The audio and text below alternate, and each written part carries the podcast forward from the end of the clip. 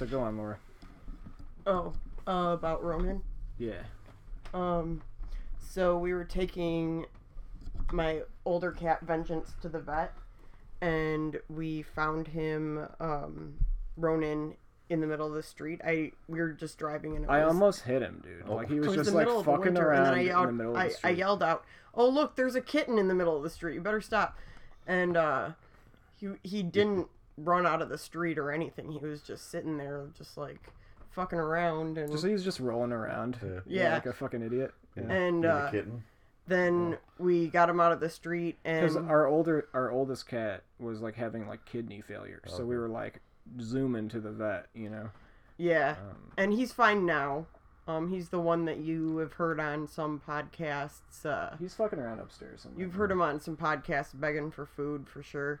Um, He screeches, dude. He does like pterodactyl vocals. It's pretty great.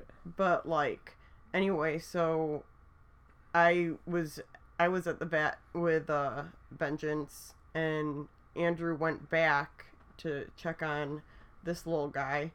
And, Yeah, because there was three of them, Oh wow. and they were. It was weird because they were all hanging out together, but they're all they were all different breeds. Oh. Yeah, And I tried to, because I, I was going to bring all three of them to the vet just to see if they were microchipped or anything. And they like that coat, man. two of them, two it. the two of them that It's um, got four casts worth of scent on it right now.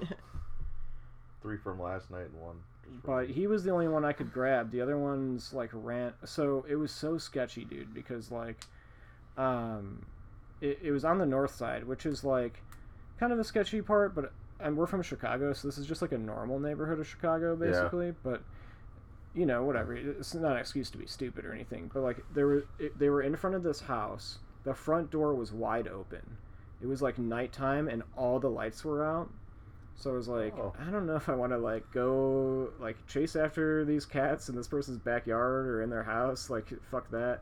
I like knocked on the door and I was like, "Hey, are these your cats out here?" And like nobody answered. And like this isn't like the worst neighborhood, but it's not a neighborhood where you just like leave your front door. Oh open, yeah, you know? no. Yeah. I There was- totally it- understand. there was like no reason to like go in the house or anything. Like it wouldn't have Yeah, been. fuck that. I'm not about to walk into somebody's house in this in this neighborhood, you know.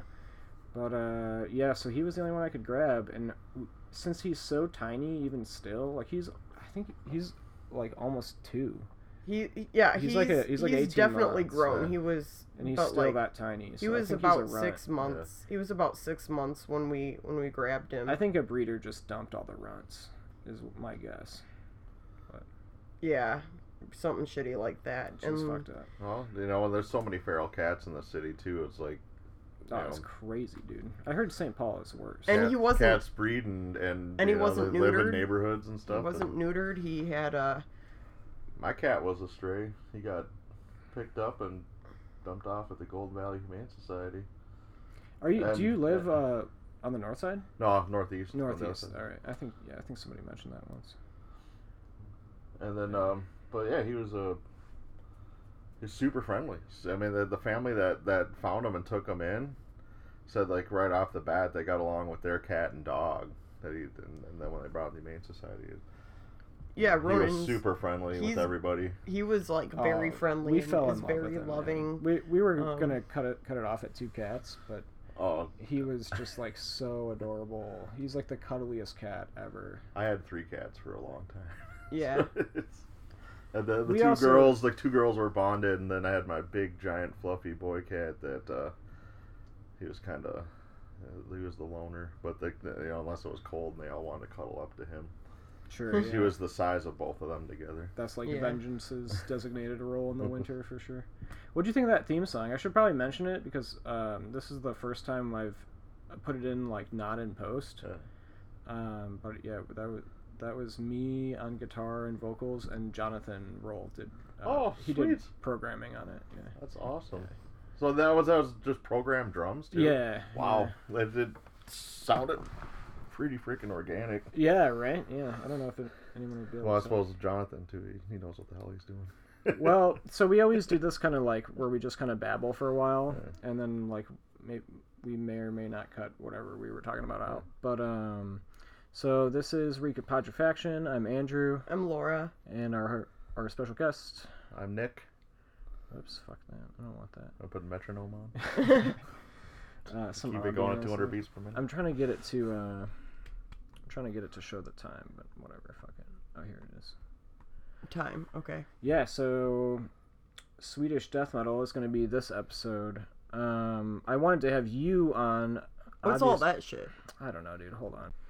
Yeah, I wanted to have you on specifically because you play in Mordrot, which is our favorite uh, death metal band in Minneapolis. oh, thanks. So the way the way we usually do it, we'd start off with um, just kind of like a musical history. You'd go into like your very first like kind of intro to music, Like how you got into metal and stuff. yeah, but I mean, you can you can go as far back or whatever as you want, and then um, just to where you are, like from there to where you are now, with like kind of an emphasis on like the various bands that you've been. Okay. And usually, I'll like I'll put in like uh, in the background, I'll like We'll fade in and out of yeah. of the various bands you talk about. Uh, yeah, I wow, I started young, like with music. Um, not metal per se, but like uh, Weird Al Yankovic was my absolute favorite.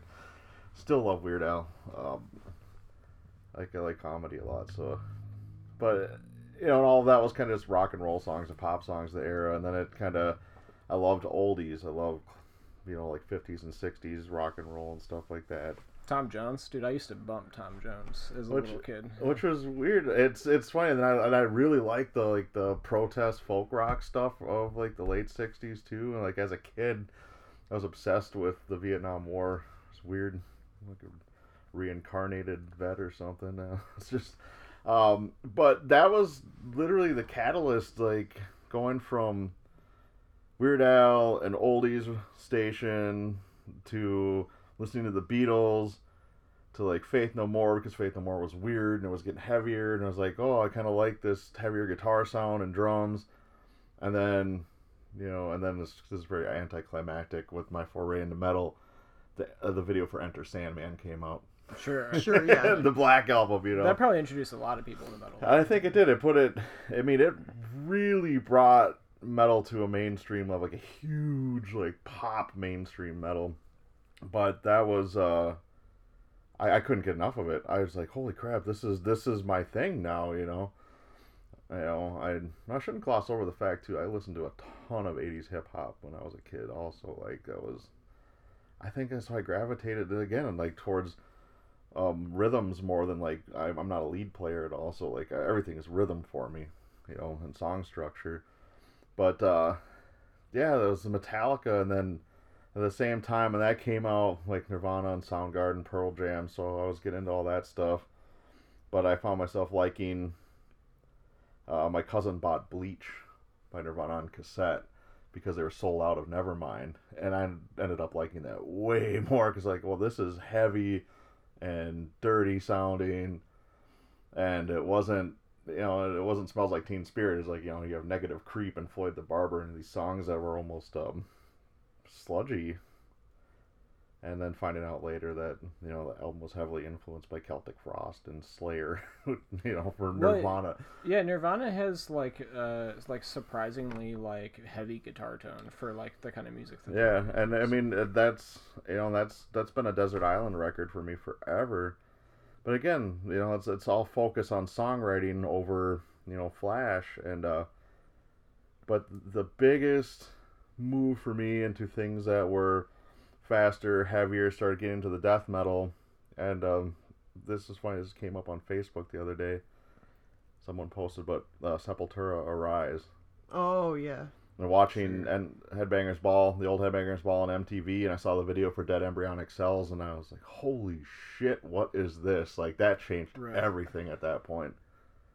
So then, uh, became a huge Sepultura fan, and that just kind of got me going. Like, oh, man, like as far as guitar playing going, like trying to write faster and heavier, and um, you know, getting away from accessible metal sounds into you know the more the deeper underground stuff and then at the same time it's I start hearing like Morbid Angel and Entombed and Carcass and you know all kind of, kind of classic stuff but this was because I'm you know I'm gonna be 41 here I I didn't hear Entombed until Wolverine Blues. I didn't hear Carcass until Heartwork. I didn't hear, you know, obviously Sepultura until Arise. You know, so all. That's um, the stuff that probably would have been getting played like on Eh, MTV. exactly, and that was that was- was my era of stuff. So I I didn't know that there was Left Hand Path, and I didn't know there was Clandestine, and I didn't know there was like an Ever Flowing Stream, and and Symphonies of Sickness, and Reek of Putrefaction, and uh, I I didn't know all that stuff existed. I just knew it was like, oh, this stuff's heavy, and things are like getting tuned down to B, and I'm like, holy crap, this is you know there's blast beats in this shit, and but that that was uh it kind of started the whole affair, and then I you know, I, I kind of started getting away from the grunge stuff, getting more into the death metal, and um, but I, I my teenage years, I just you know, I, I just learn and play what I could, you know, and still continue like, I mean, I think I knew a riff from every single Metallica song if I didn't know the whole thing, you know, and didn't really do any bands until uh, later in high school. Um, I I joined up with with a friend last minute at some talent show to friggin' play second guitar for him and his brother's band, and that was like my first experience on stage. Nervous as hell, but uh, I mean it was fun. I was like, oh, I know this is something I wanted to do, and then um, ended up joining another friend's band that was a grunge band, so I went back to that whole thing. Did that for a while, you know, just played parties for our friends and stuff like that, and uh, you know, it's like I really I knew that at that point, like at 17, like, yeah, I want to do this, but I wasn't writing at the time. You know, I was just playing everybody else's stuff. So, uh, but it took a long time. It wasn't until I was 20 that I finally joined a band. Finally started writing music. Then turned 21. Played like my first live show ever. You know, it was at seven. You know, like real show at a bar. You know, at Seventh Street Entry. That was when I uh, started doing nu metal. so yeah, that's it. Uh, You know, the funny thing is too is like when I got into nu metal and all that stuff, like I never stopped listening to death metal. Never stopped listening to Weird Al. What year was this around? Oh, this was probably around 18. So, seven. Yeah, because I don't think there was much exposure. Yeah, when I was 17, like Korn was just going. I remember seeing them with like Sick of It All and Orange 9 Millimeter at First Ave, and I was like, oh, this is kind of neat. But literally, you know, like so listening to Korn, but then listening to Morbid Angel, like back to back, you know, like that kind of stuff. Um, but and I started meeting people who were into nu metal, and they just seemed to be more friendly than a lot of the death metal people I knew from the 90s. That's not surprising. Yeah, the let's just say like the death metal folks and black metal folks I met in the '90s weren't exactly the warmest human beings I ever was around. Um, which is funny because like meeting them again years later after everybody kind of grew up a little bit, it's a different story. I mean, if online metal forums or say anything about it, then like Oh, they're the worst. I'm so glad I didn't have a computer or any of that stuff. I don't think I would have been able to handle it. But uh, yeah, it was uh, it was, fun. I had a blast. You know, I was playing dumb songs tuned to like A and you know, all bouncing around like idiots and guitars slung as low as I could actually play. You know, as low as I could play it, and but and then it was it was it was about partying as much as it was about music. So a lot of Jägermeister. Ugh. God, I'm glad I don't drink anymore. but yeah, and then after that, after I got through the nu metal phase, I was like, I, I don't want to play this anymore. I still haven't done the kind of music I want to do, and um, you know, jam with some friends. That didn't, you know, that didn't happen. We didn't never got out of the basement kind of thing after that. And then I ended up joining a band called Dwelling, and uh, which was fun. Um, but again, I took over a guitar position and learned all the old songs. So I was playing somebody else's music again. And then uh, I wrote a few songs for the band and uh, definitely dated sounding material because that's when I started kind of like getting into like Martyr AD and stuff like that. So um, metal chorish type things. Uh, but like tuned to drop A, so it's almost like disembodied it's metalcore. Well, disembodied, I guess, is metal. I don't know, freaking subgenres. But yeah, it wasn't until after the, the we left dwelling and um, started my assist, and that's when I started writing for me and like started like trying to write death metal with a lot of thrash elements. Um, you know, 'cause I just, I just everything fast paced, D beats, blast beats, tons of double bass. Um, still kind of figuring out what my style was. Um, again, like the now lead players play rhythm, and uh, it, it, it's just it trying to figure that out and not sound like stuff I'd done before. It was kind of difficult, and um, but it was still it was, it was it was fun. You know, it was all trial and error, and uh, I didn't feel like till the last couple years of my assist really started to hone in on on our sound at that point. But um, you know, that band dissolved, and that was that was super depressing. And, I mean, I it dissolved because I quit. You know, I knew I had to get out of this situation. I was just frustrated. And then, uh, you know, it brings us up to like the games of Mordrot, where um, Vern, our original bass player and lead bass player, and my assistant bass player and Dwelling before that, we had dabbled with the idea of doing, you know, throwback to the death metal uh, back in 2008. And that's, we didn't know how to get the sound at that time. And it was Dismember's last tour. They played at Station 4. And Vern went. I didn't go. Vern went and specifically went up front to look at pedals. And he's like, it said old Boss heavy metal pedal. Like, the metal though? He's like, oh no, the heavy metal pedal. So I started doing some research, and that's when I figured it out. That's when I was like, that's what Entombed used. That's that's what Dismember used.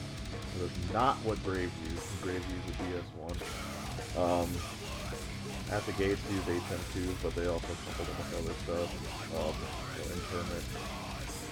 But yeah, that was like so I started messing with that sound, but I had no place in my assist, and then so after my assist was done, and Vern said, "Hey, do you want to do that Swedish death metal thing?" It was like end of 2011, and uh, why not?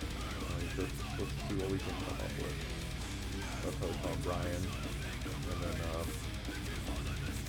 called Mitch. I, I didn't know Mitch. I knew Brian a little bit. I'll try to get Aaron, Aaron Wolf slot at that time because he had mentioned wanting to do it, but we could. He was busy, so Brian decided to take over, uh, do guitar and vocals, and then that's when the whole Lord Wolf thing started. And uh, oh, just it was kind of.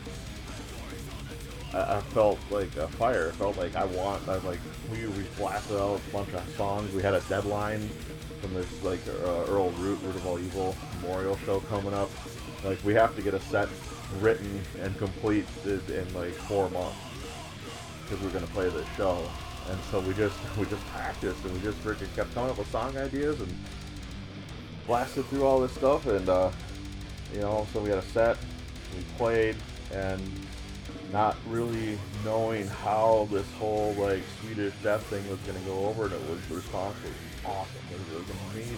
I never could have imagined that it would go as well as it did. And uh, we gained a ton of momentum over the following months.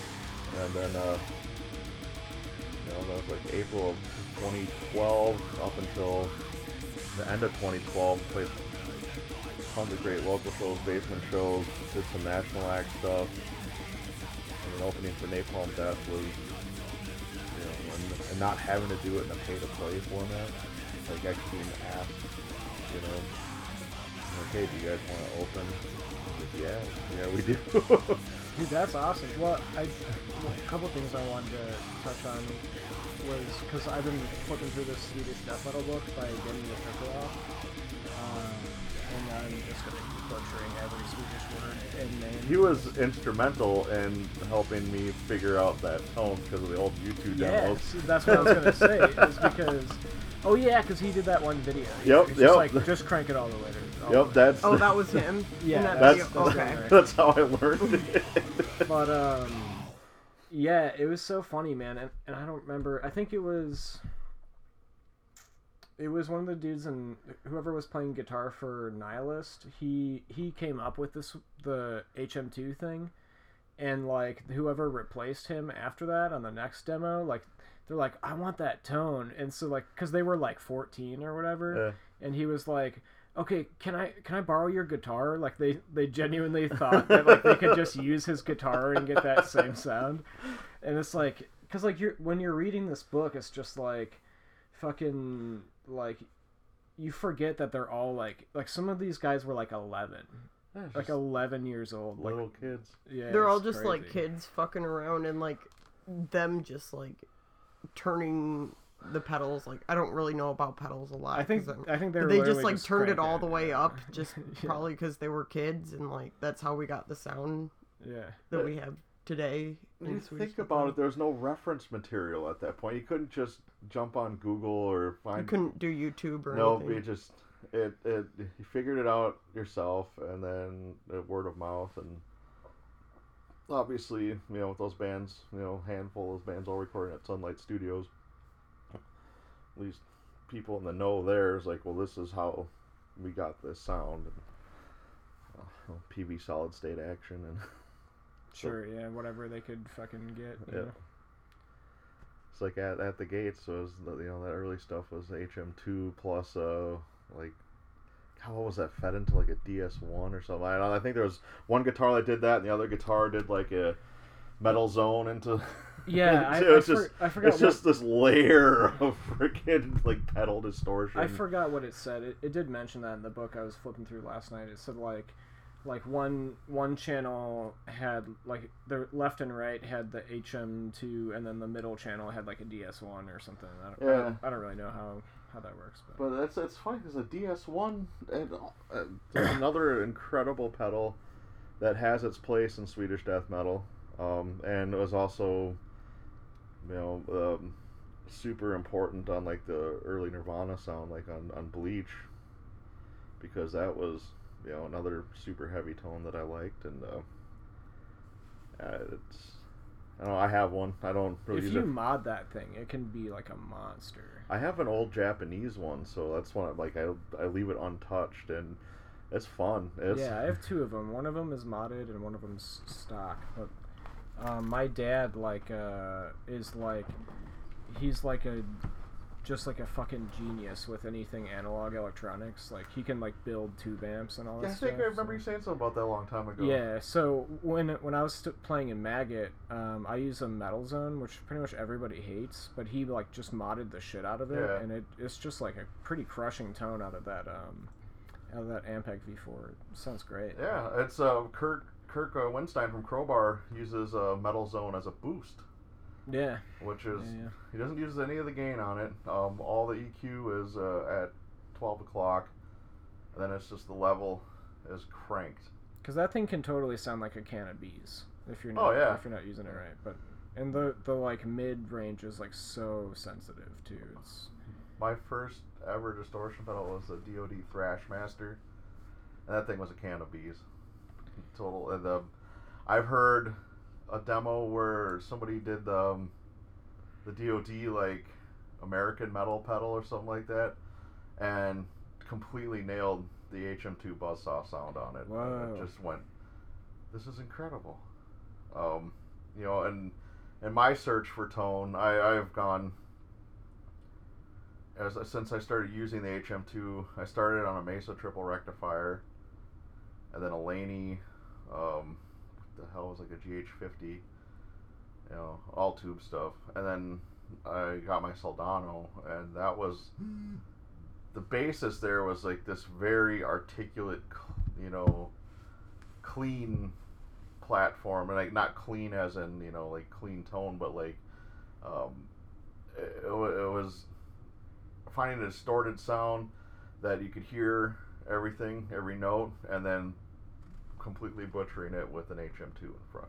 right. Yeah, that's how you do it, man. And uh, that, that was that's what I ended up figuring it out.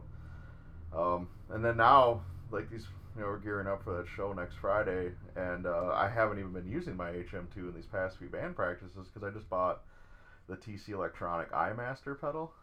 I don't know that one. That is, You're you're way more of like a gear I'm a person than nerd me. about this. The, the- I I always go to you with any kind of vaguely re- gear related question because I don't know as much. But So TC Electronic, basically, they made a two knob HM2, sweet. and it's the Eye Master. It's in the entombed like Wolverine Blues logo, Oh, and the song Eye Master, and it's just distortion and level, and then the in, internally the EQ is fixed to complete buzzsaw. There's been a lot of those kind of like HM2 clones that like try to update it and stuff. Yeah. I don't know how much better any of them are, but Uh, I don't know. My experience is not, but for uh, fifty bucks, you can buy that TC Electronic one, and it's Yeah, amazing. right. Fifty dollars, like dude, it's crazy how much how much more expensive the HM2 has gotten. Oh. When I was first getting into Swedish death metal, which you know relatively wouldn't have been that long ago, maybe like ten years ago, 2009, like they were like 30 bucks on eBay, and now they're like 120 bucks. on I don't know. eBay. The the last one I bought, um, I had a four. I sold three of them. Um, I kept the one Japanese one I love the most. Not, and it's probably just you know a mental thing. It, it probably doesn't tonally Yeah. sound different at all. Um, I bought that for sixty bucks at Music Around. Yeah, right. Yeah, yeah. it's cheap. Now I've seen for like two hundred. I, I had that Lone Wolf Audio uh, Left Hand Wrath. That's supposed to be the best of the clones. I hated it. Really? I Yeah. absolutely hated it. I was like, nope, this this is not, you know, and set it where I was supposed to to get the sound, and it was so noisy. Um, you know, this was this was recommended settings. I was like, nope, this this this I gotta sell this. And I went back to the boss, and then because the TC Electronic one was so cheap, I figured I'll just give it a try. Brought to band practice and went, yep, this is awesome. I'm gonna use it for the show next week. Like I just Yeah, we'll be there. I can't wait to hear it. Um, but you okay? So we, we went off on a tangent, Uh, but I think it's an important tangent. We should talk about the HM2 if we're doing a Swedish death. metal Oh, episode. yeah. But you were talking about opening for uh, Napalm Death. I think is where you. Oh, yeah. yep, stuff. yeah, it was cool. Uh, that's when Station Four was still open. Um, that tour was Napalm Death, Municipal Waste, and Exhumed, and What year was this? 2012. Okay. So I I think it was like the beginning of November 2012.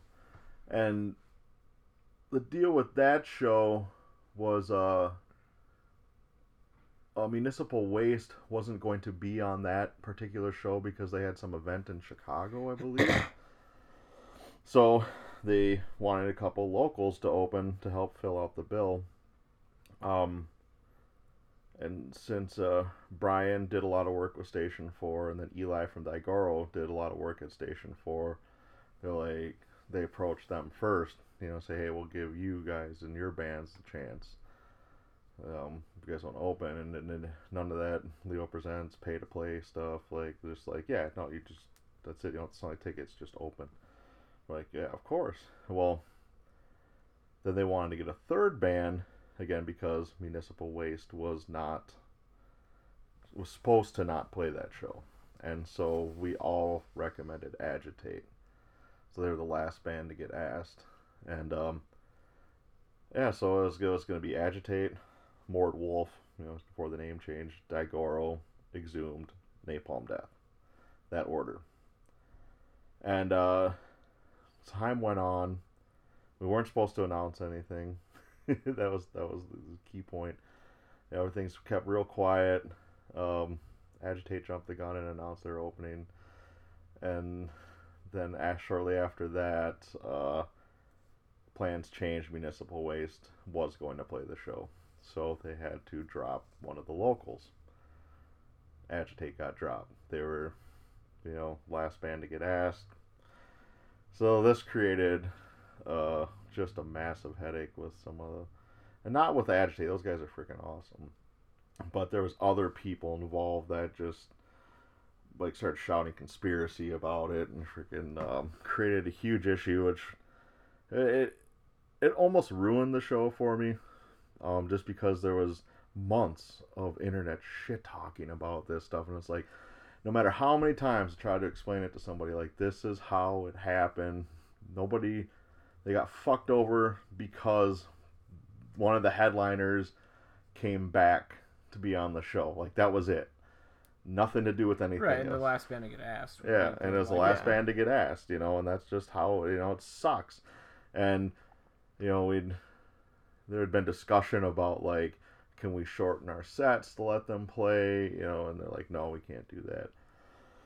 Was it like a venue decision or was it? Like yeah, this was with tour management from, um, from that tour with the owner of Station Four trying to figure out what to do.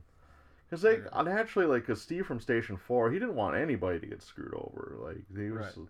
we tried, um, but then uh, uh, he, he who will not be named was the one, um, another ex local radio person started shouting conspiracy and creating a bunch of drama and uh, basically pitting people against each other was real shitty. But time went on, show day finally happens, and it ends up just being amazing. Like just it was incredible, incredible show. Like we we we played first.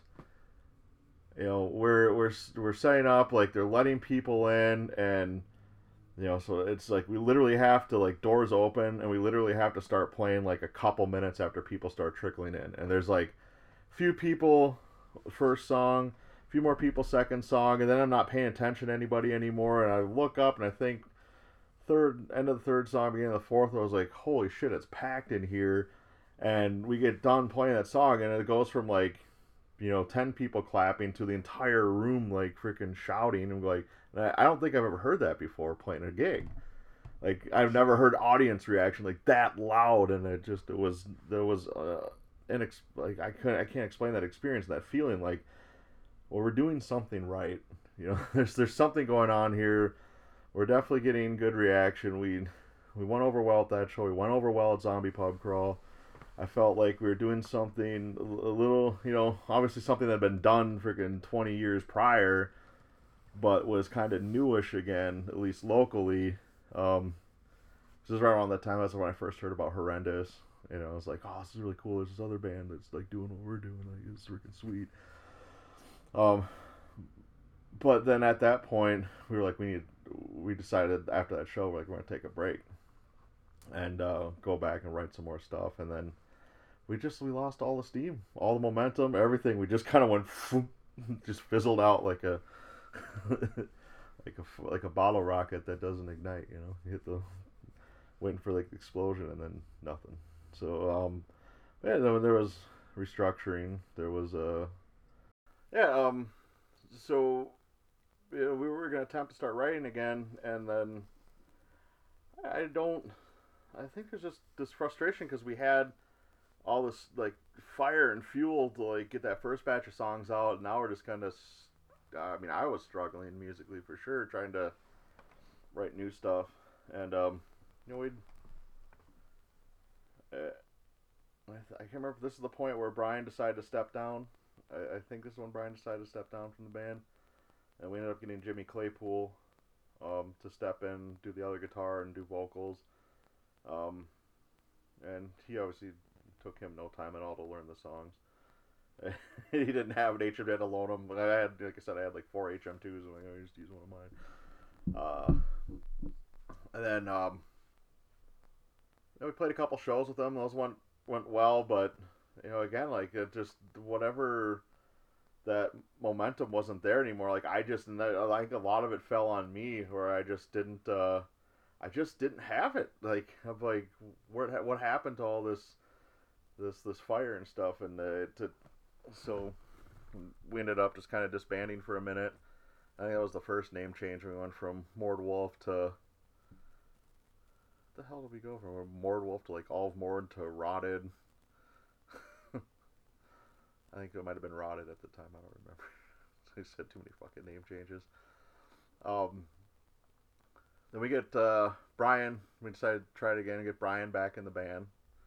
So you know, back to me, Mitch, Vern, and Brian, and uh, pump out a couple more songs, start playing shows again. Things are going a little better. But again, you know, we'd we'd we'd practice regularly, and then we'd not practice, and then we'd like, oh, we got a show coming up, we'd practice, but you know, there wasn't much writing or anything else going on. There wasn't, uh, you know, took for we weren't working on actually doing our own logo, you know, because obviously we had been copying like the Entomb logo at the time, and uh, I think did we copy the Motorhead logo like everybody else? I don't remember. Um,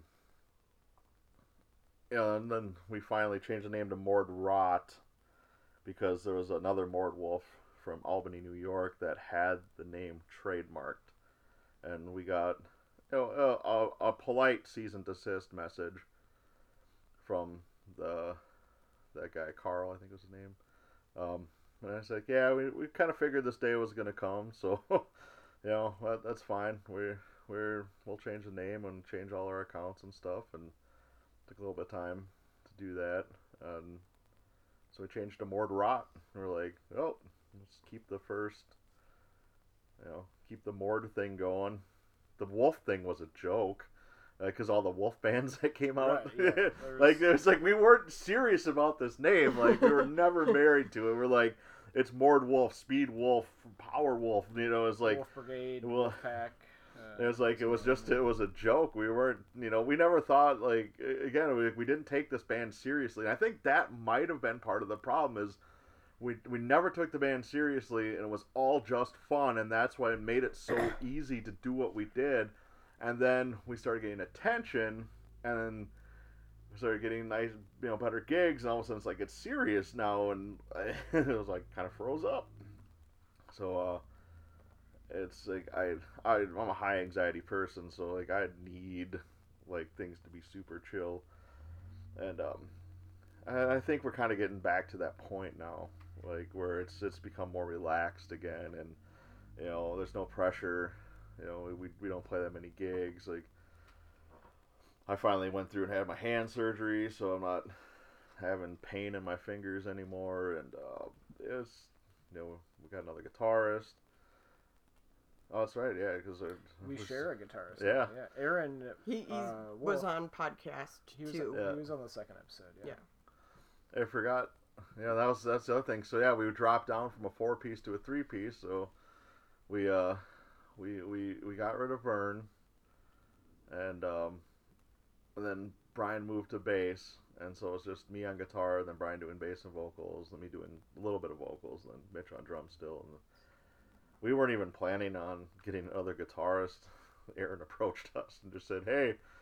Uh, since I since Nick can't play in my death metal band, can I play in your death metal Oh, was band? that was that the trade? That was we lit- that was literally what happened. Like it's in the message thread, or he's like, That's so funny because we were trying to get you on uh, bass forever. Yeah. and so so Aaron just just asked us one day, like, yeah, sure, why not? I'm glad me annoying the shit out of you was what gave you uh, Aaron for guitar. That's so funny. Well, it worked out at least in you know. But um, yeah, and you guys would have Andy on bass. Yeah, Andy Topef, uh, Yeah. formerly of Etheric. Yeah, he's pretty good. Yeah. he's incredible. He's amazing. Yeah, he's really player. good. Uh, yeah, I'm really. He's a he's a great fit for sure. Yeah. So um, So where does Despise fit in then? Oh yeah, so Despise was um obviously since we share a drummer, um we also share a drummer with Person Herder. Uh, we were all sharing a practice space, and uh, Despise had to kick their bass player out at the time, who um who was- going through some substance abuse issues and stuff and relapse, which he's doing great now, which is fantastic. He's an awesome dude, but we all know like how addiction works and shit sucks. Sure, yeah. And uh it just I was just a fill in, you know, I didn't even have gear. I had a Squier P bass, I didn't have an amp, I didn't you know, I just had all my guitar stuff, but Mitch just asked like, Hey, do you wanna fill in on bass for a couple shows? Like sure. So I started learning this stuff and then So like what what year? Because you've as, Oh. for as long as I've known you've been playing. Yeah, so 2013, um, like May 2013, I think. So Mord, Mord Wolf, Mordrot had just had been around for a year and a couple months after, and then yeah, that's when I jumped in with Despise, and um, that was gonna be temporary. I ended up just loving the bass roll. I was like, this is this is cool, and Vern loaned me, you know, just let me use his bass rig. Um, and I just slowly upgraded. You know, like I put in, Uh, just like they said, Squier P bass, Doctor Electronics sound like shit, but finally they're like, you know, bought Seymour Duncan P bass pickups or you know, honing my tone and buying cheap bass gear and upgrading that stuff over the years. But I uh, I found myself really liking that role as a bassist. Yeah. Crust bass is probably pretty fun. It's a blast, just like Da- da- da- like can uh, you know, trem pick on 115 gauge string. So did you really built up your forearm. when you do Did you guys ever play Chicago at all? no, and we've never since I've been in Despise, we have not made it out of town. That's is- crazy. Cause, Despise played Chicago and Madison and and Appleton and Milwaukee uh, all before I was in the band. Like, when, when Mike was still on bass. And, Yeah, like, yeah, they went on tour with uh, like Rifle Diet. And, because we were all familiar with Despise in Yeah. Chicago. Um, mo- well, actually, probably because um, what's her name, Hannah. right? and Hannah lived in Chicago for Right. years. Yeah, and that, and I think I've mentioned this on a different episode, but that was like the first, one of the first like punk shows I ever went to was Securicore. Oh. One of her old, that was like a, an old like uh, anarcho punk kind of kind of band. And then she was in Krang. Was she playing bass in Security or she? I think she was in. Well, I'm not sure. I I would have been, you know, like 16 or something. I don't remember. Yeah. So, yeah, and then she was in Krang after Yep. that. Um, and like Krang was like the fucking like crust band in Chicago for a long time. Oh yeah, they were they were a big deal for a while. Yeah, I, yeah, I used to see them like every fucking weekend. and I'd party with all those guys. But that was, I only really got to know them after she had moved here. Okay. But because we all like knew her, and like I don't even know if she would like uh, like recognize me or anything, but like um, maybe she would now because I see her around. Yeah. Like I don't know if she'd recognize me from back then, but um, you know, so we were, you know, Despise was like already on our radar because you know she was in Krang and Secure Course, so. Yeah, all right. Uh, well, okay, we're already pretty far in. Do you want to do the um, the other two segments at the end, like we did last time? Yeah, let's do it that way. Okay, cool. And you got your three picks, right? Yeah. Okay. Um, let me pull this up. We're just gonna we're just That's gonna play Blind Guardian The whole time, yeah. That was like our test for. Uh... All right, let me make sure this is working. Oh yeah, good thing we should. Did Blind Guardian cover "Kill the King" by Rainbow? I Uh. I hope so. All right, so yeah, else. whenever you're ready, you can just pull it up. Um. Okay. So we're, are we just gonna But go yeah, around? I, I usually go first. I think we should probably have the guest go first. yeah, I think we should start. that's a good that. idea. We're, we're starting our music segment. Yeah. All right. All Whenever right, you're let me. Uh, hold on. The talent. I usually yeah I usually pull up Metallum too just to get any kind of relevant information.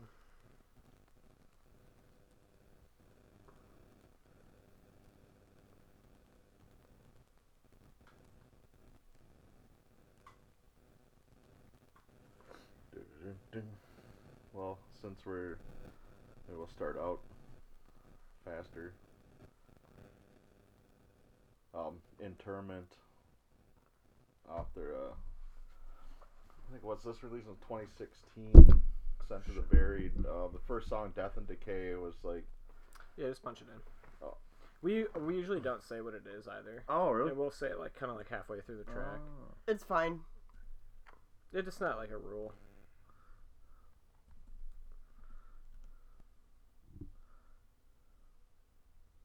Because how how Jason does it on um, on I Hate Music is he has the track like a surprise. He only has him and one other person every episode, and like they don't know what the other person's playing, and they try Oh. to guess. But just the way our house is set up, like we're Yeah. pretty much always looking at Right. the computer, so Let's play. Yep, and it should just. Is it record recording already? Yeah, it should be. Okay.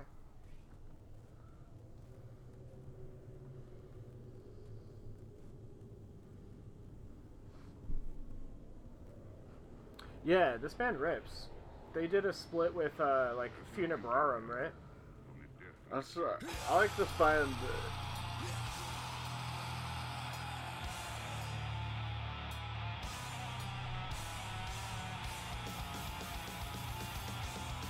Yeah, we can talk over. Oh, okay, music. that's that's what yeah. yeah, we have it all set up where we can we can talk over it. No, it's, it's funny. Like this band started out in that same time frame, and then just kind of was almost non-existent for a number of years, and came. Yeah. Yeah, they- some people. I know some people like think of Interment as like sort of this, the new old school death metal, Uh. like um. Oh, like, how like there's a like bunch of new stuff. Creeper and stuff Yeah, like that. like- They they're they've been around forever though. But right? yeah, Yeah, that's what I thought. I found this band when they did a split with uh, I'm trying to like uh, trying to find that split. They're kind of like a um, Oh, here, like here a we go. Finnish death metal worship band from like the 2000s. They're really good. Yeah, that split was 2007. 2007. Okay, yeah. And I started getting into death metal like 2009. So Yeah, like this album when it came out wasn't even on my radar. Vern texted me one day and like, dude, they, they got a new album. You gotta listen to this one. Holy shit! yeah, totally. They're like the Swedish of newer Swedish Yeah. bands. Yeah. The Swedishiest. But I, I feel like this is um, I, almost production and sound wise. I feel like this is in line with this member's last album with their self-titled one back in 08, where it's, it's just making the HM2 like doing its thing, but also you know layering other. Um, there's got to be other guitars in there that are you know maybe just amp distortion because they're getting a little more clarity out of it. Yeah, But right. just adding that and then bulking up the heaviness of it all. Yeah, because I had an HM2 for a while. and I don't know what I don't know what happened to it, but I could never get a good sound out of it. I just got the Cannabis thing. Did you ever, uh, did you run it on 9 volt or run, um, adapter? It's probably an adapter. And, and the thing with the old Boss stuff, um, the old ASA adapters, like produce the correct voltage, but the new, like 9 volt adapters, like, you know, one spots and like current style, Yeah, that's probably what I was. it, it, so what happens is it, the way it uh, it processes it ends up putting at like six and a half volts. So it's it's like a decaying nine volts is the sound Oh, you're getting. weird. So you either have to like like on a like you know the big power brick thing like Voodoo Labs do. Like I have I have a switch to the 12 volt setup, which gets you in that 9 volt range in the pedal itself. Otherwise, you have to daisy chain it off of like a, a Boss tuner or, or um, you know any anything that has a anything Boss that has a you know power out on it will change the voltage to make it work with that HM2. It's, such a pain in the ass. And again, it's stuff. Oh, I I, never heard that. I'd play these things at home on 9 volt and go, this sounds great. And then I would bring it to practice and plug it into my one spot and it would sound like shit. And I get so pissed off and I could never figure out what the problem was until that happened. So then for a long time I just ran it on 9 volt batteries. And then that's basically what I do now, like, because I don't lug my pedal board around anymore. So I'm just like, oh, 9 volts. Yeah. But uh, like, like so that PC electronic Eyemaster, that runs off the Mars. so it's nice, nice and Right, yeah. easy. Convenient. Are there members of Interment and other bands that we know? I'm curious. Whenever delved that far into it. We're like nerds for Encyclopedia Metallum. You know, it's funny. It's like I'll look stuff up. I just don't retain it unless I'm like you know trying to frickin' vet bands that I think might be sketchy. Then I'll remember the sketchy Yeah, people and totally. Yeah. it- we're like, oh yeah, this, this band. Uh, good stuff with this too. Yeah, there's holy a lot shit, of set yeah. necks. Um, The demonical, uncanny. Uh, regurgitate. oh, who's in? Who's the guy from Regurgitate?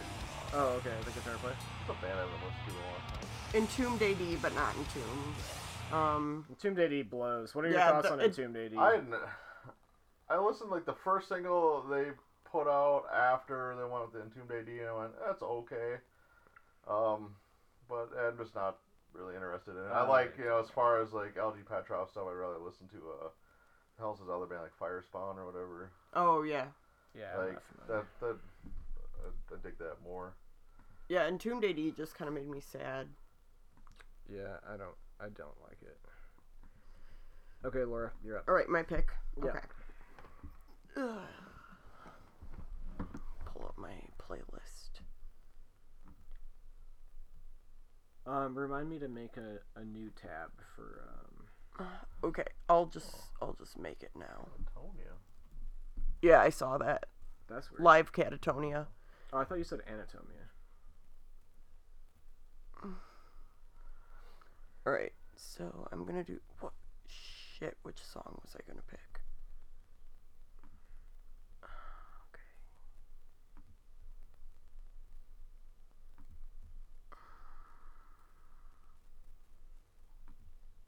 Uh, check the.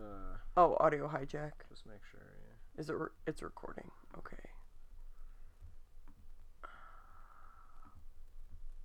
Here we go.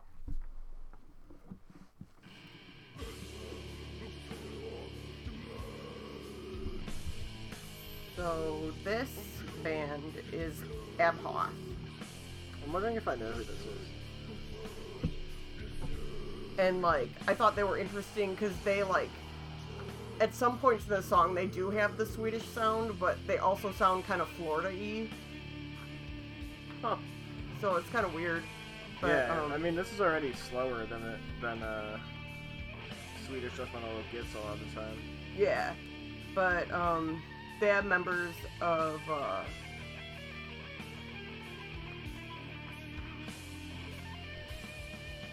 of a few bands. Um, Do you want me to? Okay, go ahead, and then I'll read out of the Swedish death metal book. Yeah, formerly they had members, uh, a member of Necrophobic, and it, and they had their guitarist was in At the Gates. Um, I feel like At the Gates is such an incestuous band. Like Yeah. they're all in so many other things. yeah, for sure. Uh, and like the the huge influence they had on like American metalcore, Oh yeah, dude. like monstrous influence. I had a guy at my work who was like, he was telling me what kind of metal he likes, and he mentioned Bullet for My Valentine, and I was like, I've got something for you, and I put on Slaughter of the Soul. They're like, here's some gateway drug for you. Yeah. Well, It's like a reverse gateway Yeah, drug. It's to that's- get him back. yeah. Well, Gone like- too far, man. I I'm my uh, main interest as far as uh, like old school death metal is Swedish death metal. I'm I'm really into most like I like Finnish too, but like I really like Swedish old school. Um, not melodic as much unless it's like kind of like dissection worship kind of blackened. Um, Another band I haven't listened to in a long time. I I love the uh, the Gothenburg melodeath stuff.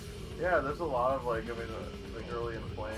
Um, uh, you know, there's, there's it seems to be. And I I haven't listened to like anything off the like past handful of in flames albums, but I feel like there have been a couple gems here and there where you're like, oh, well, that's not so bad. yeah, It's uh, yeah. I I don't I There's so many of them. There's almost as many like Gothenburg bands as there are like Stockholm bands.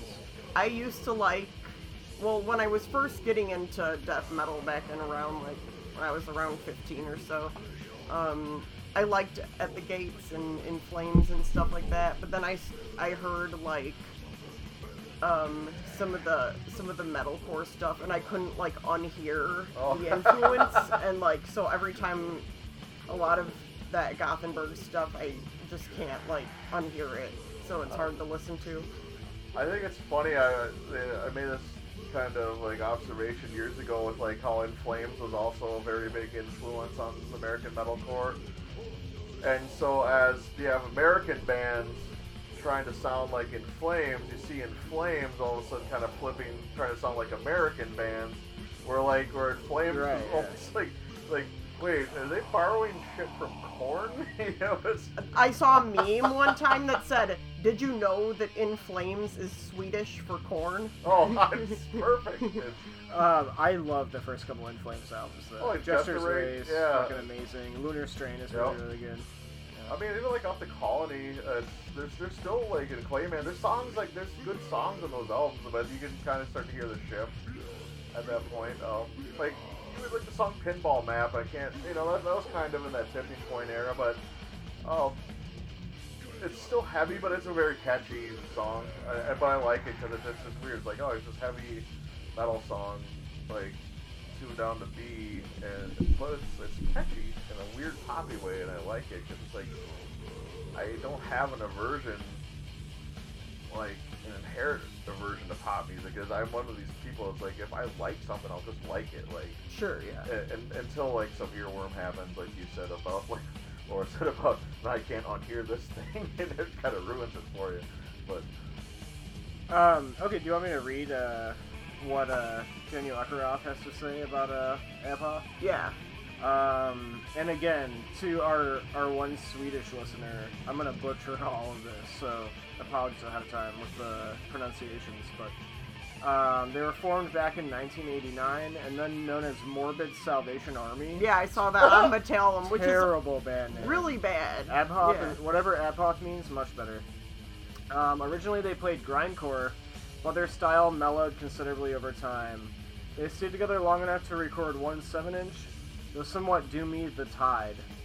They continued as Chimera, releasing a demo as late as 1999.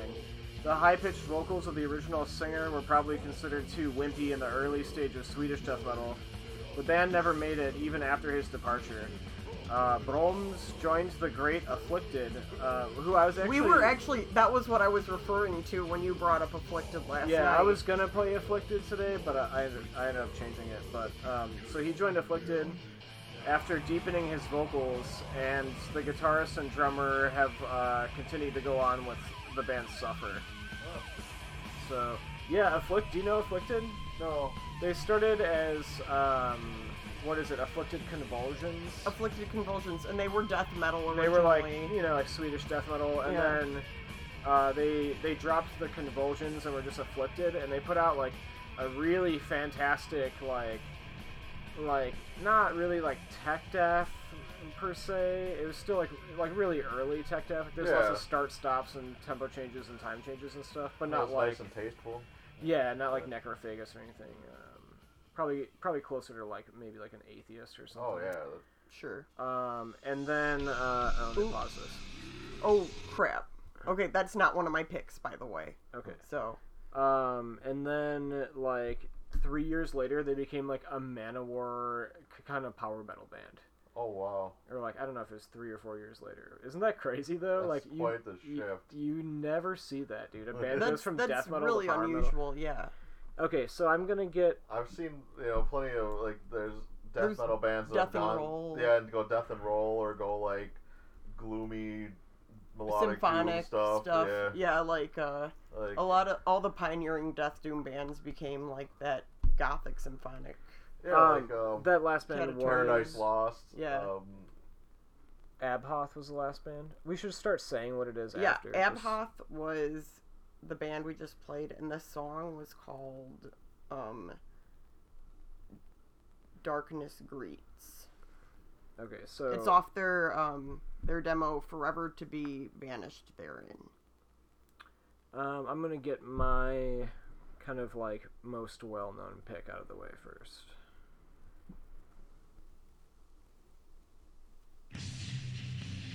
You know this band name? Uh, Crematory. Oh, they're not really that typical kind of Swedish. yeah sound, but I this is another band that I don't think I've actually listened to since like sometime in the 90s Yeah, they they're one of the they're one of the many many Swedish death metal bands that did like a million demos and then they did No like full length. no full length. They did like one EP, which is this, um, and then broke up. But unlike a lot of the other uh, Swedish bands, these guys like down tuned way more. yeah Um, yeah, so yeah, this is mas- mastication off the demo roughly unknown by Creative Um A lot of these guys, I should probably look this up, but just off the top of my head, a lot of these guys went on to form regurgitation and general surgery. Uh, maybe I should probably be fact checking this stuff, but. Uh, and this is not to be confused with the obviously the German crematory. Um, dude, okay. Oh my god! have you are- guys- Are you talking about? The, Yeah, so do you know the the German crematory? No, because I'm wondering if that's what I'm thinking of. Because there was um, I'm trying to remember where. I, They actually went and became they more. became Yeah. like a shitty goth metal. that's what I just read. Like they started out as death metal early, and then No, this is this is this is a different crematory. yeah, but- no, the German one I just read that said they were one that started out as death metal and then went Yeah, industrial and, then goth. And German crematories, two I think they have like two death metal albums are awesome. Like, Yeah, they their death use, metal's like, pretty good. they use like really cool like synthesizers and shit and it's like really interesting but um they've sucked for like 20 30 years now and like um the guy the drummer of german crematory like goes on all these youtube videos of swedish crematory and was like this is a shitty cover band we're the original crematory and like this, Oh, this one of those people. Swedish crematory was formed first. they if I'm- yeah no yeah they, Yeah. they predate german crematory but and this band is way better Look at look at this, another Cover connection, huh? Oh yeah, cool. So the guy played drums in uh, Afflicted Convulsion. Interesting. Yeah. Um, and then one more thing I wanted to read out of the Swedish death metal book that just fucking blew my mind the other night. So um, uh, all these Swedish death metal kids, like age 15, 16, 17, formed like basically a gang called uh, I'm not even gonna try to say it. Uh, Bojlaskan. I probably butchered that, but it translates to Army of Excrement, and that was like Or their crew. shit league. Shit league, right? Yeah, or the shit league. It translates either way. But uh, um, so it was mostly like the one of the dudes in Unleashed, uh, Nirvana 2002, um, Afflicted, uh, the Nihilist Entomb, Dismember guys. So like they would all just like they couldn't get into bars or anything, and they couldn't even get into most shows. So they would meet at this subway station, and they would all meet at the map, which was just like a city map. Yeah. and like it started with like just like basically i think it started with like the nihilist guys. And then um like it just kept growing and eventually they'd have like 40 50 people all hanging out at the subway station by the map just like getting fucked up and like raging and partying. And so like they these guys and like this is so crazy to me because this would never happen now but like the reason like the thing that connected all of these swedish death metal bands how they like found each other like when because they were all in these like tiny suburbs Yeah. and there'd be like one swedish death metal band in every small town or whatever and they would literally just walk around and like start talking to any metal person they saw in all these various towns and be like come meet us at the mat man we'll get fucked up like like this guy's older brother was gonna buy us beers and like anytime they found someone to buy them beers like all 40 people would pitch in and they'd have like a stock of like 200 beers or whatever Wow. um and explains why uh, the guys in Dismember um, can drink the way they drink, except for uh, uh, David Blomqvist. I guess he doesn't drink.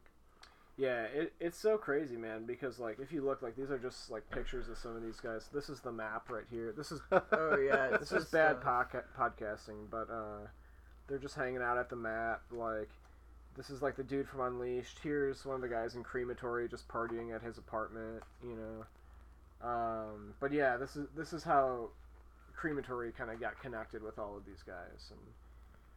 Yeah, it's crazy. And then one of the guys, let's see, this is Anders Schultz from Unleashed. He said, "This is my favorite story. The most memorable night of all in uh, Bajislan's history. That's that's the shit Yeah. league. Must have been when the guys from Immolation and Mortician came over in 1989. I think they were here to visit the guys from Nihilist, but they were soon drawn over to the world of the Bajislan. That night, we ended up at the subway station of I don't know how to fucking say that. It's like 18 letters. I don't know what that is, and just drank ourselves crazy while blasting death metal out of the tape recorder. They were just shocked to see how wild it was that we were getting away with that without being arrested and beaten up by the cops. Imagine it about 40 teenagers who were insanely drunk and noisy among horrified subway travelers. By 1991, the Bajislan's antics were so notorious that a photographer followed us around to document our habits. He actually did an exhibition about us later on. Isn't it great? Drunk death metal teenagers as art? So yeah, literally all these kids just getting fucked up and like getting crazy at this train station is what spread Swedish Death Metal. wow. And it was like legendary enough for like a, a photographer to uh, to document it. So yeah, that was crematory. The track was mastication, and that's off uh, Wrath from the Unknown. Sweet.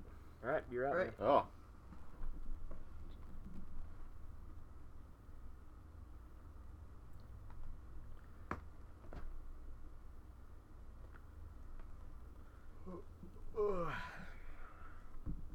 Oh yeah. It's my uh, exposure. Yes, this is probably your favorite Swedish Death Metal band, right? Um, Top it, top three, probably. it might be. I, I I'm not good at picking favorites, but it's it's up there for sure. Oh, ads. yeah, let's just do a survey right How now. about let's not answer? Wait, hold on. Uh, Coors Oh Light, God. Corona, Bud Light, or Miller Light. Since- Uh, we're gonna go with none of the above. Since yeah, I'm just gonna answer that. None none of of us- drink. There you so, go. Yeah. And when I still drank, no. I like that you picked a track off Bitterness too. I um, this song. Again, I, I, I grew up in the suburbs. Uh, my friends did not listen to this kind of music. Like they listened to Metallica and Megadeth was the heaviest they got, and uh, they listened to Motley Crue and Skid Row, and I hate Motley Crue. I don't hate Mick Mars though. I think he's a good guitar player. but there was a cable access show called The Dark Hour, and they played death metal videos, like, and We had some of those in, in the Chicago suburbs too. Yeah. and they uh I remember seeing this video and just loving it. Probably around the time it actually came out. Yeah, this is, I mean, this band, this is such a shift in sound from the album just before it too.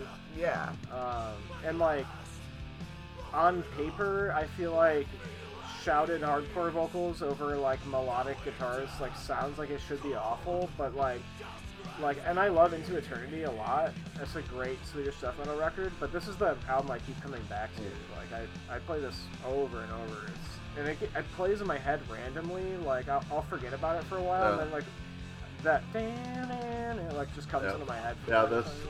I, I definitely didn't warm up to this album right away after, you know, I There's no one. like Into Eternity is is one of my favorite albums. Um, Oh, yeah, see. Vengeance is going under the couch. He's probably spooked. Um, He's a little more shy than the other ones.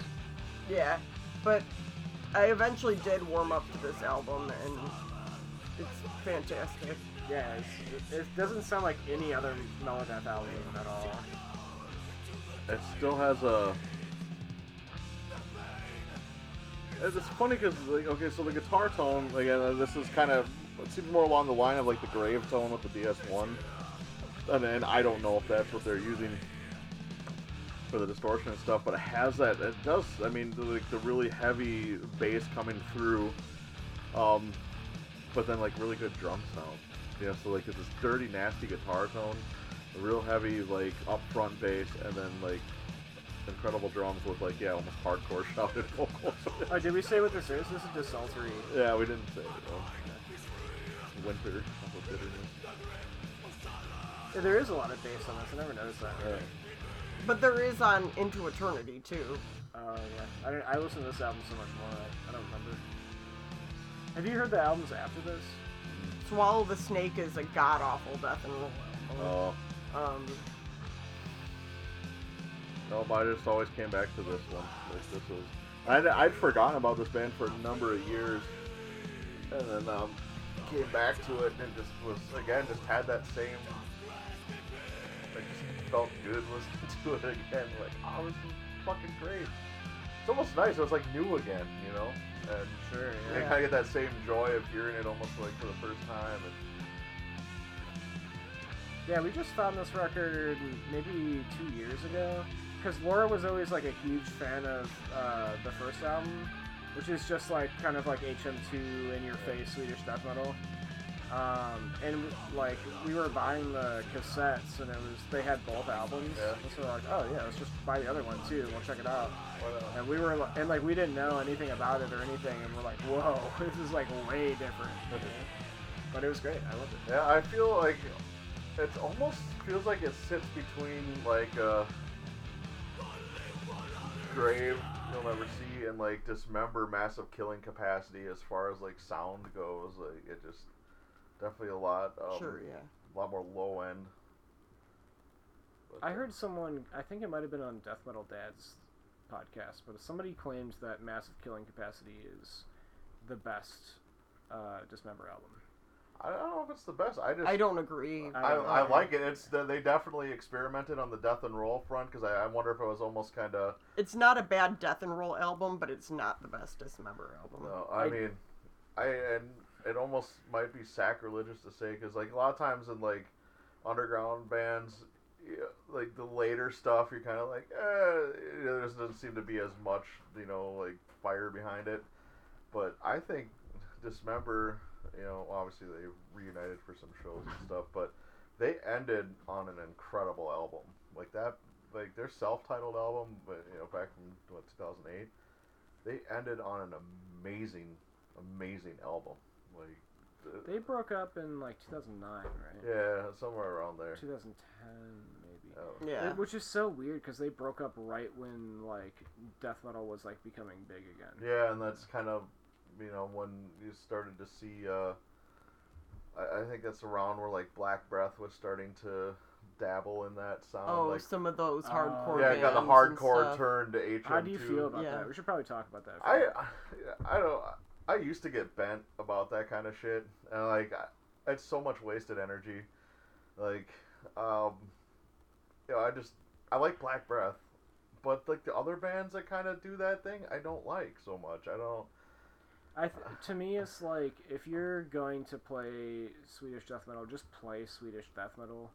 Like like a, a Swedish death metal revival band that does it right is more dread, I think. You know, or but like they it, like hardcore like steal like I feel like it's like hardcore kids stealing elements of Swedish death metal, but like unwilling to like commit to the aesthetic and the feel of it. You know. Uh, it's you know it's like harm you know harm's way is a pretty big hardcore band and they've completely adopted the hm2 sound Did now. they? yeah Okay, last last I checked in on Harm's Way, they were still playing in like basements and stuff. Yeah, so no, I- they've- I, I they've- they've gotten they've- big. yeah they've gotten into the hm2 thing um it's kind of weird uh they're you know because there's bands doing that thing but then there's bands like anger out, out of uh south dakota that you know i think more around my age you know in their 40s late 30s early 40s that are doing it based on the old school like probably been playing death metal for years and shit. They even got lg petrov to do guest vocals on one of their songs as a local band which like here's a couple hundred bucks Like I don't know, man. I just like my death metal to have like really fucked up spiky logos and like Yeah. dead bodies on the cover. Like I want I want that commitment to like the horror aesthetic or even like sci-fi aesthetic or whatever, you know. But like I like um. I, I don't know what, what is the difference with Black Breath, and I don't know why I like them, but can't get into the other stuff. I, I, it's beyond me. There's just something about it that I don't know. At least on the Sentenced to Life record, um, that something they did a little bit different. That, I don't know. But I, I think they they because they started leaving the hard more of the hardcore elements behind and gravitating more towards death metal. I think is what you know because their first like HM2 foray was still very hardcore influenced. yeah. And I think they started be leaning more to a death metal band and kind of adopting that, and then aesthetically like you know looking more like a death metal band and kind of like getting into that stepping into that role like it's like a gateway Yeah. you know I Oh. mean, I I don't I haven't spent too much time listening to Black Breath. Um I I've given them a couple listens and like it just it, it was it wasn't terrible or anything. I didn't I wasn't I wasn't that mad about it and I didn't really hate it, but um it just wasn't the same as I, don't- I don't remember I'd rather just listen what to I've listened to. Right, Yeah. exactly. Like it wasn't like like it wasn't the same as Dismember or even any of these like some of these newer um yeah, 'cause, Swedish death metal bands that don't have the hardcore stuff going on Yeah. at all and like okay like so a band like gate like how do you like you listen to Gatecreeper at all Yeah, I- the- i Oh. I've tried they're just like I mean I can't get into it at all. Like, and I- it's like they're trying to like, you know, aesthetically and everything like encompass death metal, but for some reason I just nothing out of that band has hooked me. Like, Yeah, it, it's it's like a little watered down. There's- you know, it's I like mean- it's like everything that makes a death metal record death metal, but it's just like watered down. I like, mean- not to the extent of like a band like Six Feet Under has watered it down. you know, like I, I think there's more to it than that. Oh, band, you just mentioned my next pick. oh, Six Feet Under. Yeah, Yeah. your favorite band of all time. Um, that that's not true, by Yeah, the way, listeners. totally- But um, totally a lie. but yeah, I mean, there's a lot of new death metal stuff that's been coming out that I do really like. There's Um, so much of it that just. In fact, rips. our last episode was about newer death metal, Yeah. and um, I it was hard to pick stuff that people hadn't already heard because like a lot of the bands I really like are um, like I, think- like Blood Incantation a lot, um, Spectral Voice, and I think the death metal that's coming out now is like almost just as good and just as like there's almost as many bands as there were coming out in the 90s and, and late 80s. what is um? I'm trying to think. It's either obliterate or obliteration. That's the a Norway band? that's a newer one. That's kind of encompassing the old school sound, and they, uh, from what I've heard, has been absolutely fantastic. Yeah, Pat likes them a lot. He played Uh, for me, That was another one that Vern was like, "Listen to this." That's that's why I just wait for Vern to send me recommendations, and then yeah, dude, there's I mean there's so many uh, oh, Uh, we haven't. By the time we're recording this, uh, by the time this gets released, the third episode obviously will be out. This is the fourth episode, but we haven't released it yet. But yeah, check that one out because we we actually did instead of three picks, we did five okay, each because we because since they were all like active new bands, we wanted to give more bands exposure and stuff. yeah, and there was well one of my picks. So there's um, 15 bands to check out. one of my picks on the last episode. I don't know how to say that name. It my first pick. I The don't remember. the the French word outer Oh, tombe. Outre, Outre Tombe or something. Like outer tombe, um, which is very wrong. But um, but they have like a lot of elements of like Swedish death metal mixed with like a lot of with like kind of the vocal style and some other elements of like some of the Dutch Netherlands death metal, um, like um,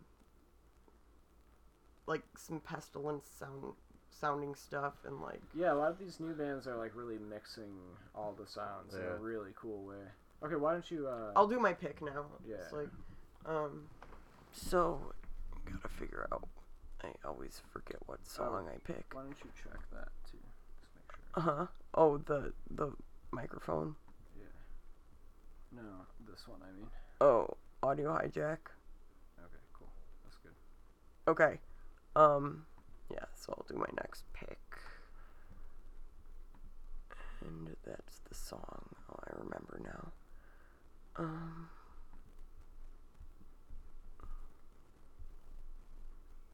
So this is not the song. This is the song. Dude, you're going on the real deep cuts this episode.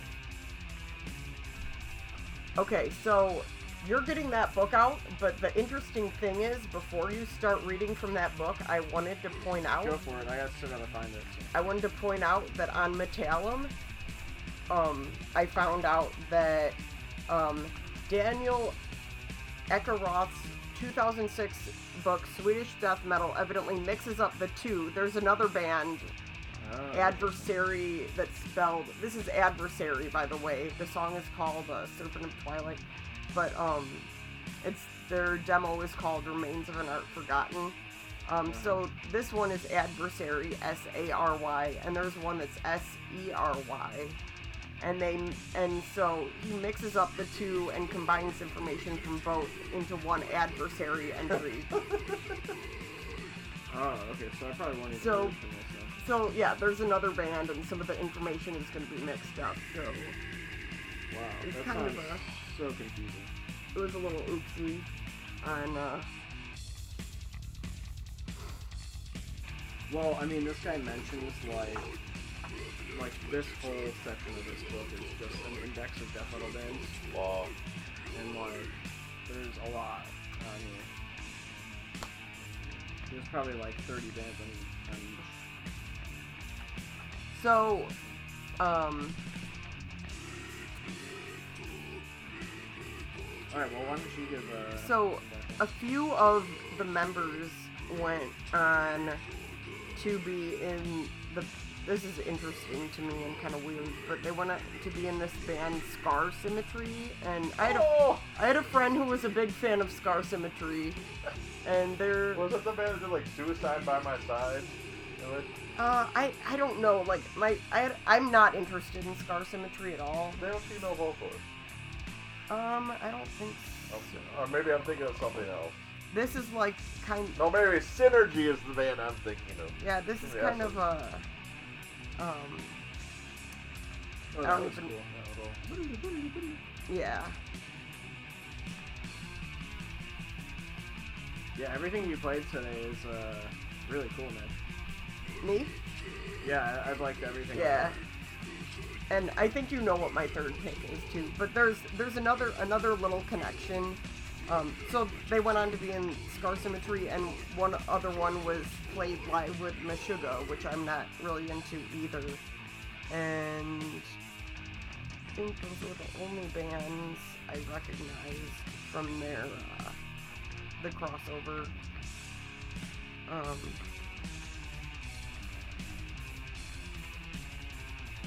and another another Okay, sorry, go ahead. another thing to point out.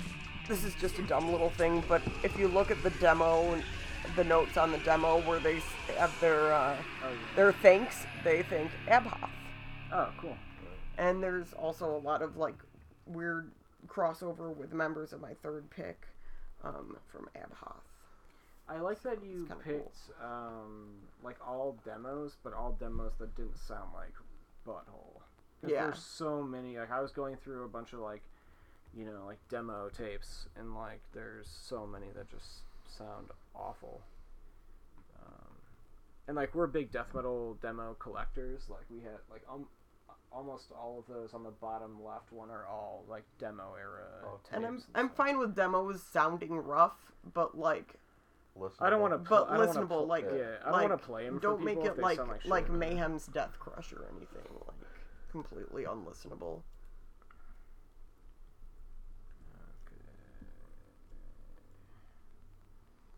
Oh, I found it. What? Your pick. No, Uh, that's their Wasp cover.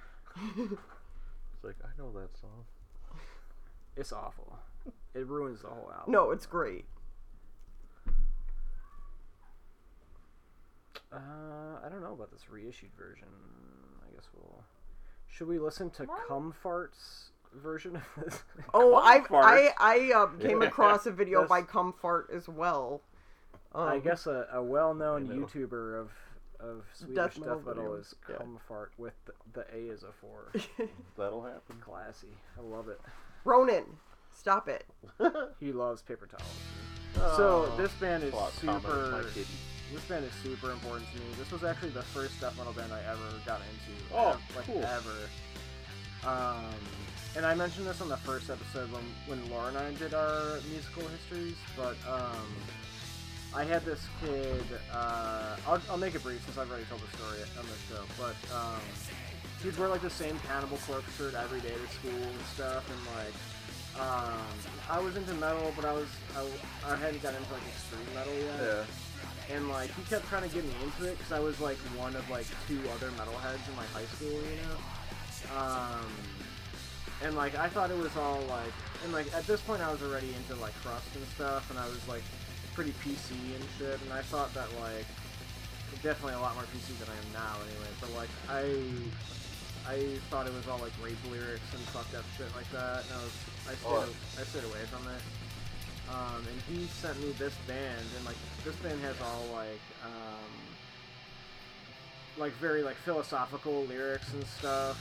Um, and it was like, and it is, you know, like this was like the most interesting like, you know, like musical stuff. Like I didn't know death metal could be melodic like this either.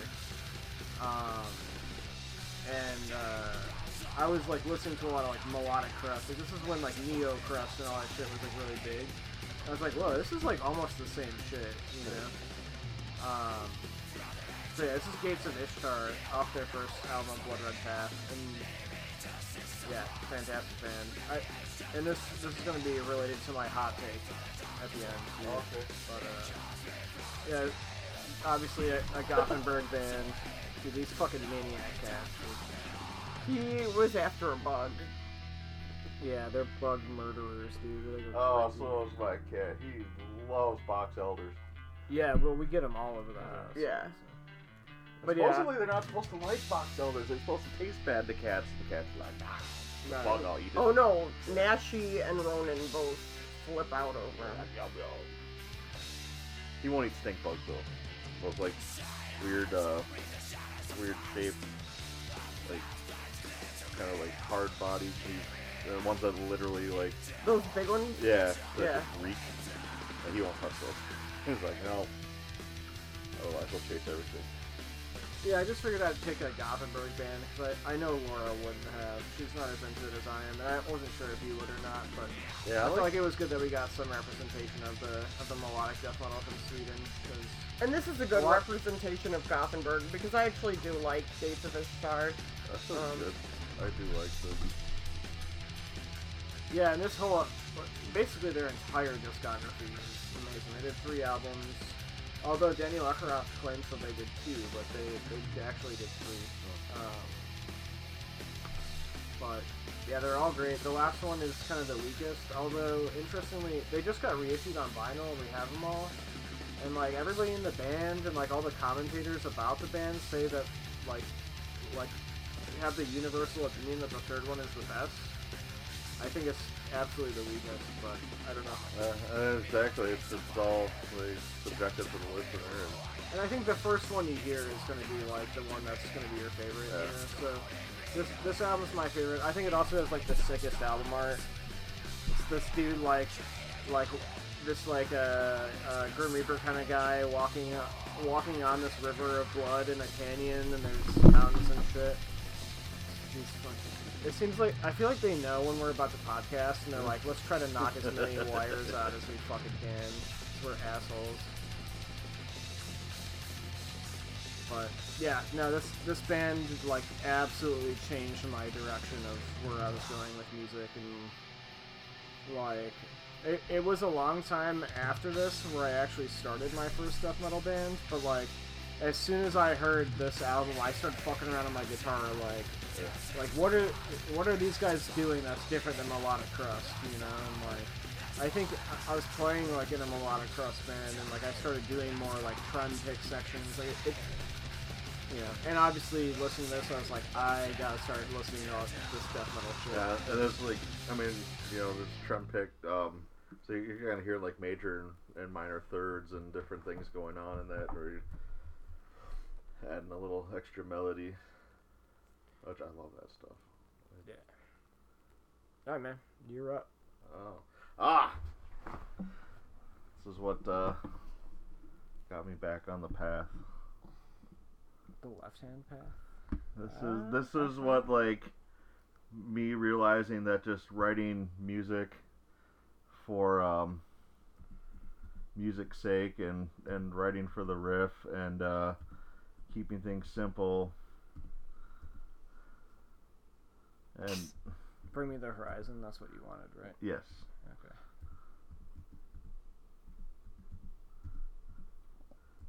and plus the lineup it's fantastic So- that's an That's- amazing. that's song pretty title. great.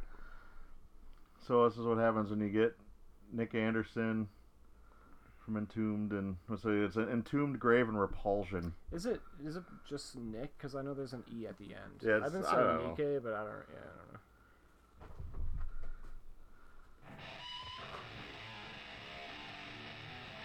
So this album cover, I don't know if this is an insert or the cover, but it's like a play on the Beatles' "Let It Be," but instead it's all just rotting corpses. Let it it says- stink. And it it's says- called Let It Stink.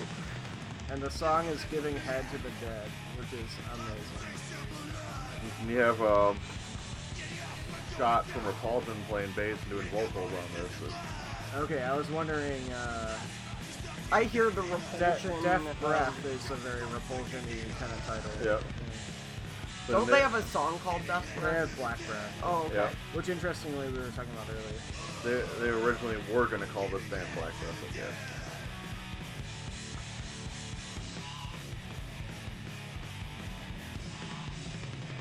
And they're finally uh, getting active again. They've been sitting on an album for a long time. And, uh, oh, it was, it was what Nick Andersson said was basically it was just doing death metal and getting back to basics again.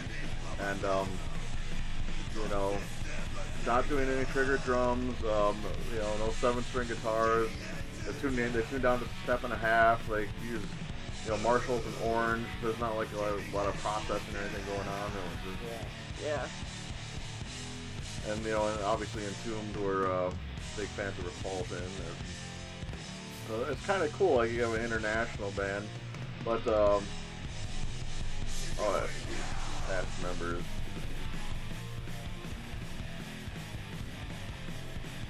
Ah, there we go. Yeah.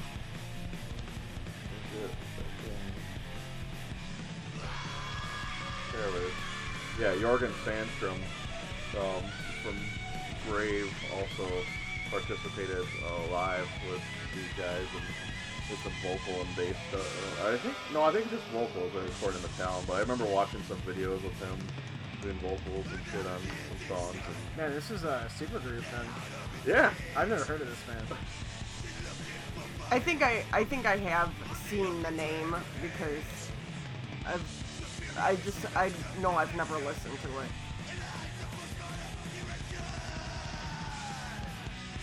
Who's the guy from Repulsion? Scott Carlson. Yeah, Scott Carlson. Have you heard his new band? I forget. Explosion, I think they're called. oh, I keep, yeah.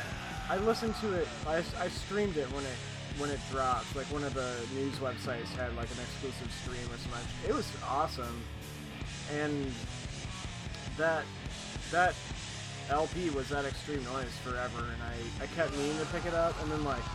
Ever- So every time we go to Extreme Noise, we spend like four hundred dollars. So we almost we almost We always have to thin out. like literally, dude. Yeah. Literally, we'll spend like the least we ever spend in Extreme Noise is like two hundred dollars. So like we we just try to never go there yeah. unless we know we can drop a ton of money.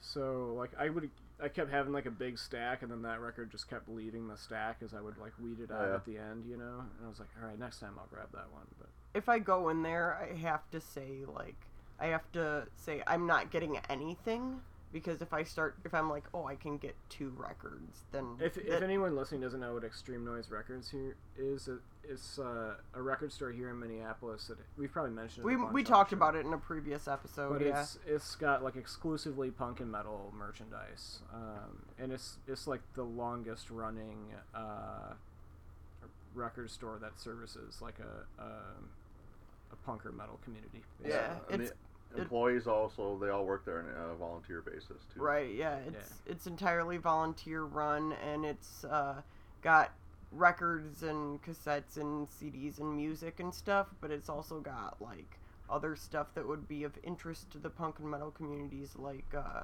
like it's got like studs and like Studs, a lot of shirts, t-shirts, they their t-shirt collection has really grown recently hair um, dye. it's it's mostly a punk record store, but they have a ton of metal stuff there too, yeah and a Um, fantastic used section too, dude. All all and like it's always dirt cheap too, except for like the stuff on the wall, pretty much. But like in in the bins, like, dude, I found so much shit. Like, I found um, what is that band? Sea of, I can't think of it. sea of deprivation Yeah, Sea of Yeah. Deprivation. What, which was like a super obscure like stenchcore crust band Oh. that like like I was looking for that LP because every digital version of it is missing a track for some reason. So like like Oh, that's weird. yeah, I don't know why.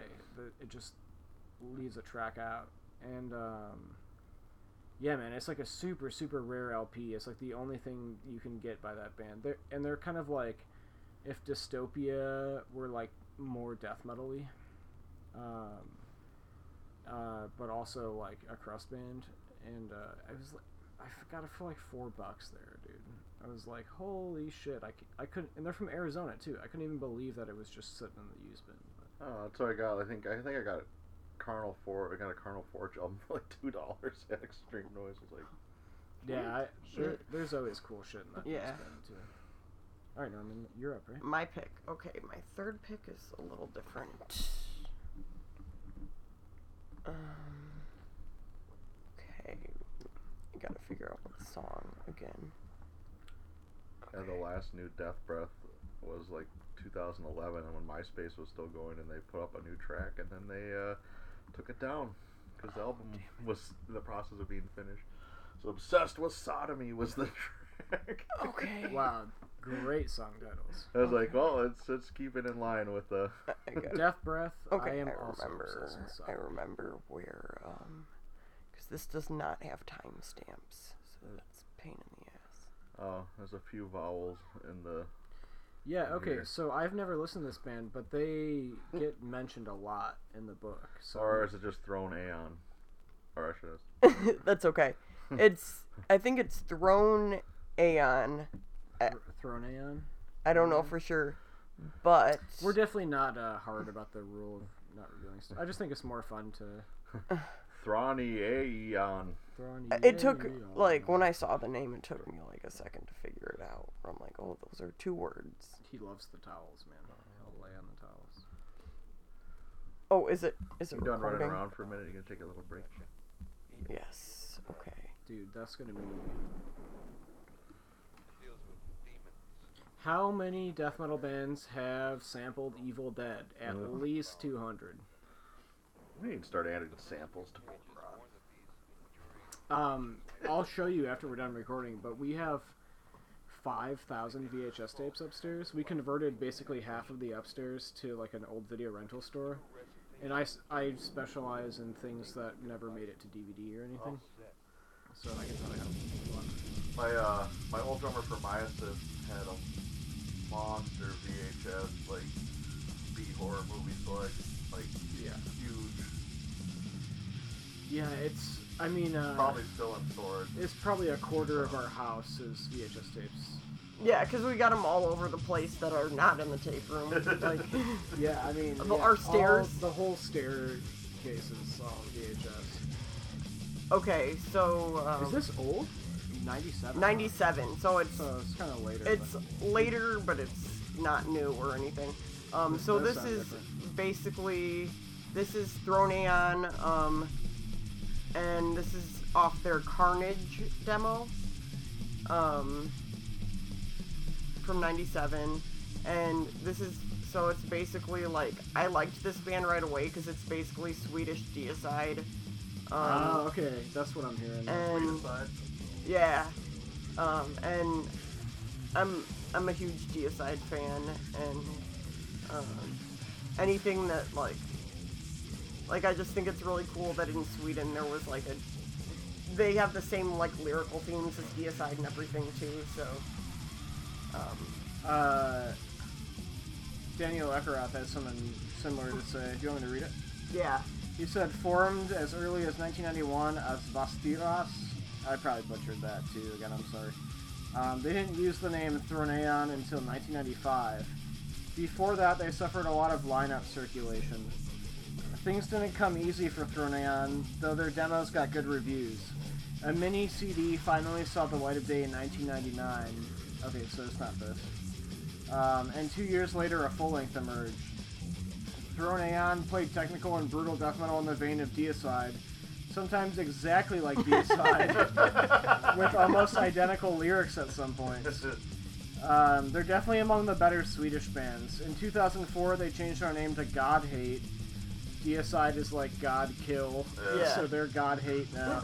yeah, it's Um, and they have a separate entry for that if you want to look at it. But um, since the older name never seemed to stick, obviously because none of us can pronounce it, he's probably right. Why right. don't they just call it deity, deity homicide?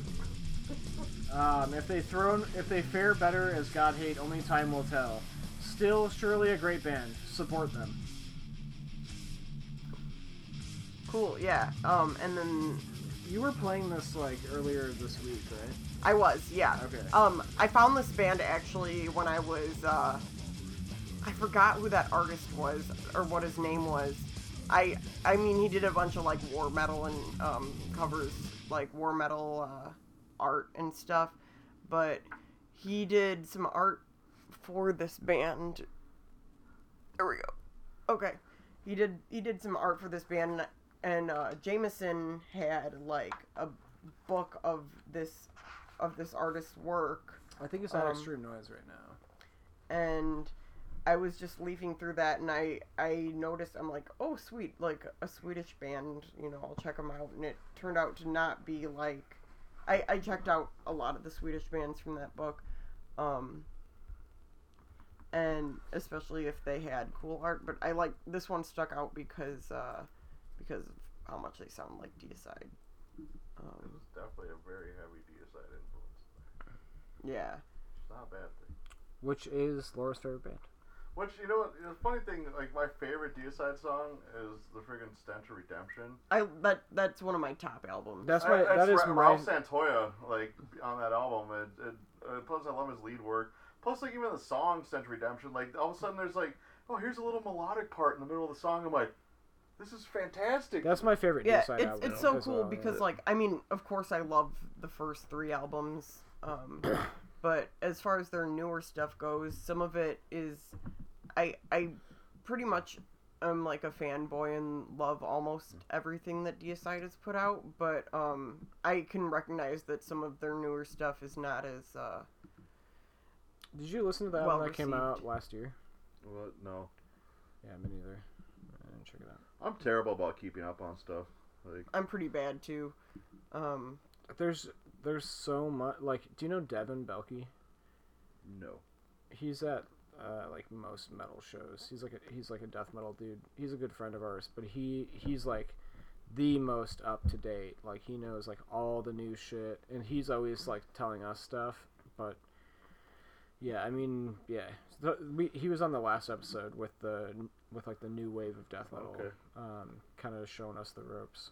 But um, I think my problem is, um, you know, I- I don't keep up to date with too much stuff. Like I literally just lean on recommendations from people.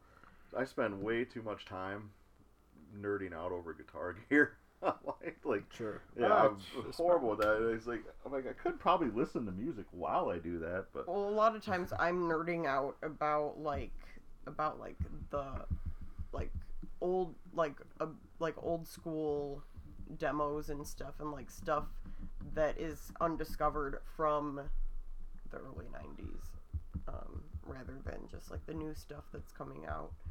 just Um, cool. I mean, because it's not only it's not only music too. I mean, it's also it's like a, it's a hobby too. Like that's you know, it's relative to your interest. And- Yeah, I, I- I, like trying to dig as as deep as possible and. I mean, I love going down like like a rabbit hole on Metallum and stuff, or on YouTube or whatever. I used to when I was in I when I was in uh, college. I used to like sit in the back sometimes if I if I was bored and just like um, keep clicking on Metallum like links and Yeah. finding a bunch. yeah, of, it's so fun to get. it was into it was a terrible habit because you can go into like you can look up one band, go to members, see like another band that that guy was in, and then another band that that guy was in. You can just go like deeper and deeper, Yeah. and then you can end up somewhere totally different. You know. Oh yeah. Um, all right. Well, I'll play this last one. What are where are we at for time? Oh, we're okay. We try to we try to go like ninety minutes to two hours. So.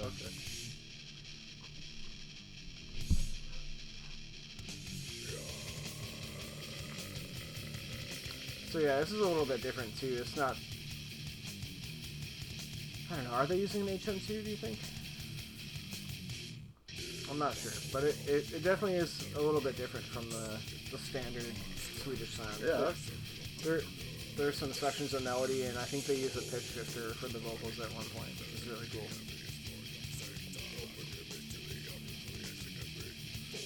Well, I'm trying to decipher that guitar tone. I can't.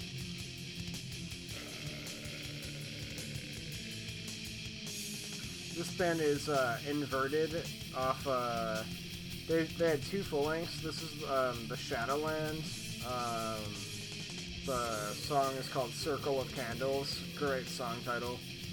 The second album by Inverted, it's alright. It's not nearly as good as this. Again, it's got like a super cool painted album cover of like what appears to be like a ghost skeleton dragon. I don't know. All cool things. Things I like.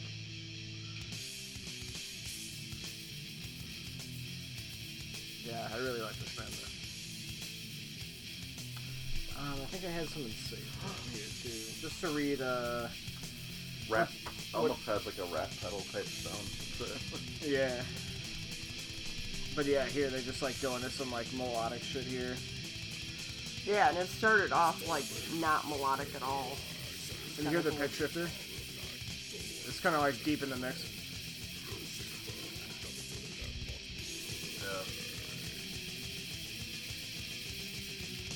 The Um, picture is just somebody just doing like, or just another layer of like kind of just some guttural type.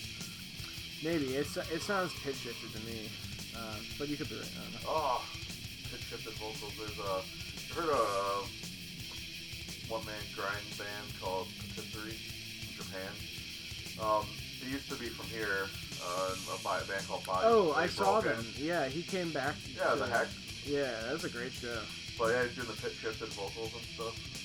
Uh, I Yeah, guess I- Mitch knows that guy pretty well from back in the day. It was pretty cool. But I really enjoyed that. yeah, Such a I, mild mannered person too, and like I know. Yeah, he was he was cool, man. And I actually looked up what that word meant, and it's like pastry. or Yeah. What is it? patisserie. Patisserie. It's This was like when we first moved out here. It was a couple of years ago. It's like a that's like a pastry shop or whatever, Yeah. isn't it? Yeah. I think he, I think you were having like social anxiety about shows at that point, and like Yeah. I think I think I went with Pat, and it, it was it was like all gore grind and, and mince bands, and like he formed a one time only band with the drummer of Archigathus. Um, and they just played that one show, and like they didn't even have song titles or anything, so he like, here's one, it's called, uh, and he'd go on like the pitch Yeah. shifted mic and say whatever. Yep, It because they so were, uh, yeah, because, I mean, obviously, cause he lives in Japan now, and then the drummer's from Canada? Yeah, it's the guy from uh, Ar- uh some people say Archigathus or Archagathus. Uh, I say Archigathus. I always thought it was Archigathus. They're uh, they're like uh, an uh, Agathocles worship kind of band, basically. Don't they really have great, like one of just the best like Maggot? They have a song. They have a song that's like, "Hey, Agathocles" or something. And Maggot has Yeah. a song called "Another Grindcore Song" about a Agathocles in reference to the other Grindcore song about Agathocles. so why did you guys call it quits on Megan? Oh, I don't know, man. I mean, like Pats and Alcoom, which is like a way more serious and better band than uh, Maggot ever was, and um, I'll, I'll tell you more about it after. Okay. But Pat and I are like totally cool. Like there's there's, there's no uh, ill will or anything, and like I I think Coagulate is like a much more serious project. Like I'm a lot more interested in uh, where that's going. I don't. I, I mean, we live together, you know, so Yeah. like we see each other. Like, all right, I don't want to. And you can. Well, Well, that's the thing I think you know, bands too. It's like I like you said with Mord Wolf, all Mord rotted, Mord rot. Uh, I mean, we've taken a couple breaks and fired it back up again. It's like it's, it's your shit. You can do what you want with it. And, Yeah, right. And since we live together, like it, it'd be so easy to to bring it back whenever we wanted to, you know. So we we didn't really call it like permanent quits or anything, but um, yeah, I I guess the um, diplomatic way to say it without offending anyone is that like we weren't super satisfied with a lot of the kind of shows we were getting. Oh, Um, but yeah, we, we we just weren't. Uh, we kind of found ourselves in like a subsect of like what bands that we didn't really want to be playing shows with that we were kind of forced to play in that. Yeah. So but you guys did play one of the most fun shows I ever went to. yeah, the parking garage show.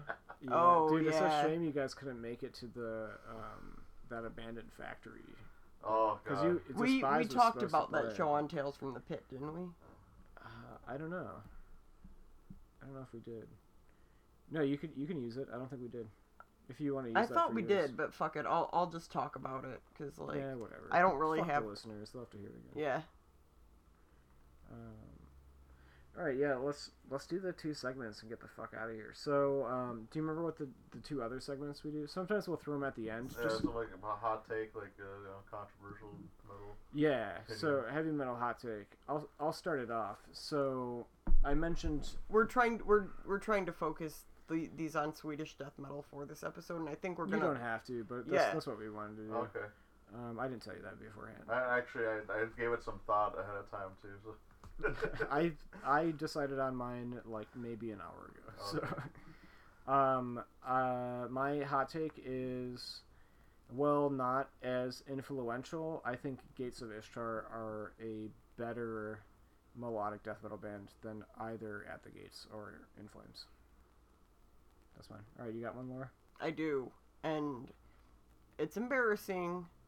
That's what um, makes it. That's part of it being a hot take sometimes. But um, so as a lot of people know, uh, Dissection had um, came out with an album in 2006 called Reinkaos, and it gets a ton of hate. And I actually don't think it's that bad. I mean, musically, it's kind of bad, but like, but like, I think it's redeemed by like the lyrical content because I think it's really like the the way that they like approach like theistic satanism and like stuff like that is just like fascinating to me and I yeah, that guy is super problematic, but I, I, I am like very intrigued by his uh, views of the occult for sure. yeah yeah and um like I I like the musically I much prefer like the Somberlain and um Storm of Lightsbane but like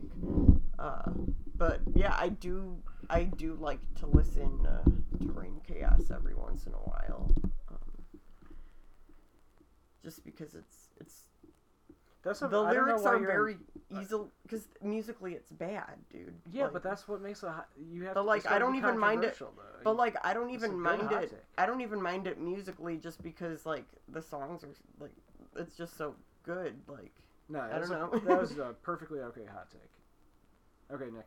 yeah, and plus it's, it's all like opinion based anyway. Yeah, Yeah. right. No, um, I had a couple different ones, but I think I'm gonna, I'm gonna go with this uh, because obviously uh, we're, we're going back to like the biggest influences in old school school Swedish death metal, and um, I I think Entombed always gets mentioned. Or the Entombed sound, Entombed, Left Hand Path, Clandestine.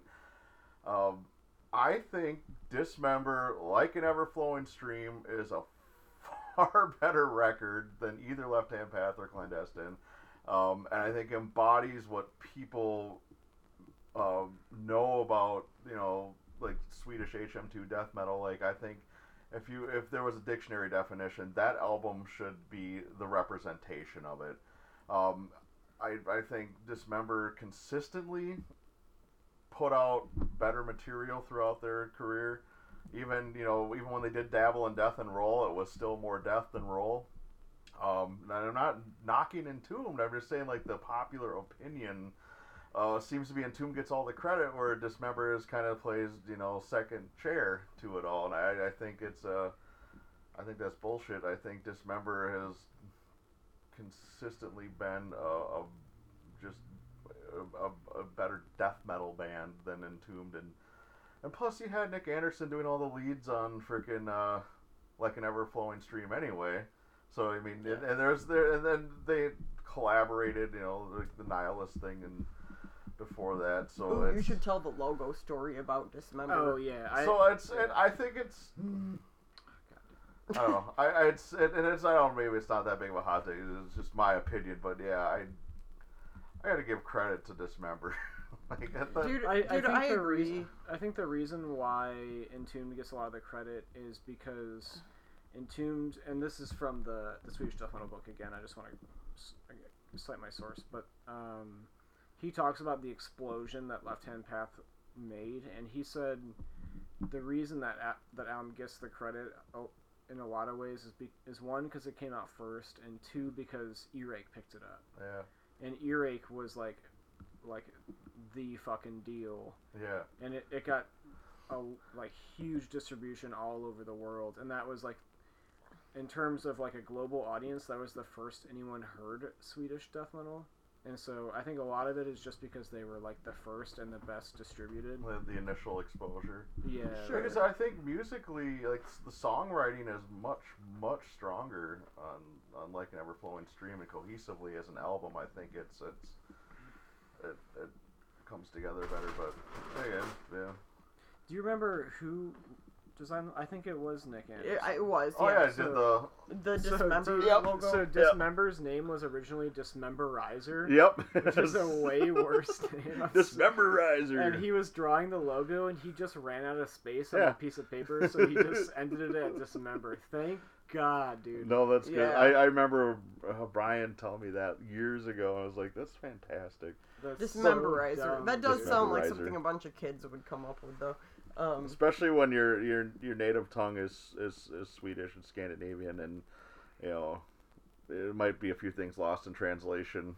sure. Oh, before we close up here, um, so the last Mordrot album, and I'll I'll probably play a Mordrot track at the end here, um, after we're done. I'll like throw it in at the end. But um, your last album was mixed by Dan Swano, Oh yeah. So or do, I've heard people say Dan Svanya.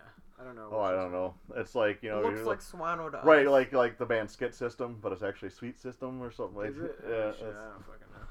But uh, Really? Well, because on uh, on the I Hate Music podcast, he he he's worked with Dan, and he he insists that the that Dan told him it's Svanya, but but I've yeah, never heard anyone else say that. So I've I, I I'm assuming because again, like is. English to Swedish, because yeah. oh, shit. We gotta. Oh, Oh, how did that?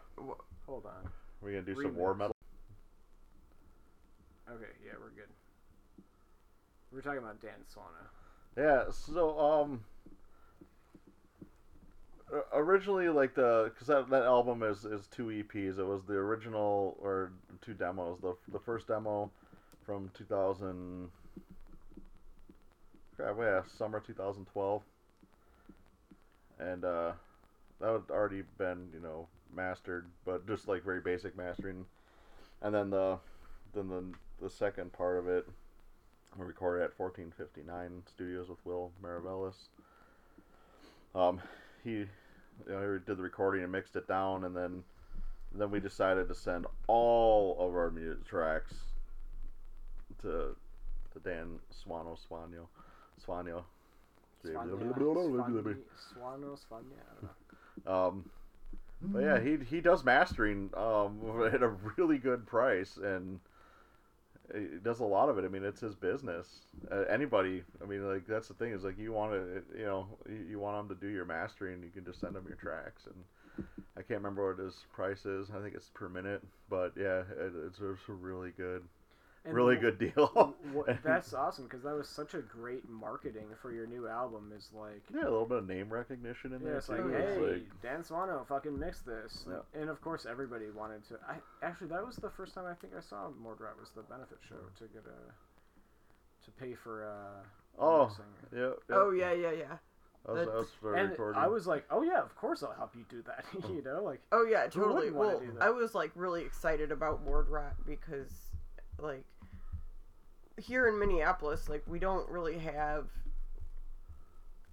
I don't know if I've complained about this before on the podcast, but like, we don't really have a lot of good old school death metal really at all.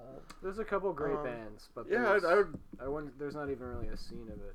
I'd love to see more of the old school death metal. Um, I mean, as far as you know, new death metal and brutal death metal and, and slam and stuff. There's there's a lot of that here, A lot of slam, and I and tech death and I'm not a slam person. and uh, but yeah, just uh, I I mean again, like I think we're here, we're all fans of old school death metal, so of course we want to hear more of that. But yeah, I'd love to. I'd like to see more of that. Um, did you see we're, we're playing our first show on the 21st? yeah, Yeah, I you should make it out. Um, where I, I know I have the invite on Facebook. It's at the Hex. It's with The Hex. um, Ulthar, who are uh, members of Vastum and a bunch of other uh, Oakland uh, death metal bands. Okay. But uh, podcast listeners might know that he's the. Uh, I mean, this this will have already happened by the time this comes out, but um, he's also one of the guys on the Death Metal Dads podcast. If that means anything to anybody, but yeah, okay. So um, why don't why don't you uh, kind of introduce uh, whatever Mordrot track you want to play out with? Do we want to do Tales from the Pit or no? Oh, did we? not? Uh, do you have a Tales from the Pit? I forgot about that. I do. Okay, let's do it real oh man, um, so this was back when we were playing in my assist, and we were playing in Madison at the Wisco, and uh, God, that was a fun place to play. So- And again, that's back when I drank, so of course I was equally as shit faced as the people there. Um, so you kind of talked. uh, You guys ever been to the Wisco in Madison?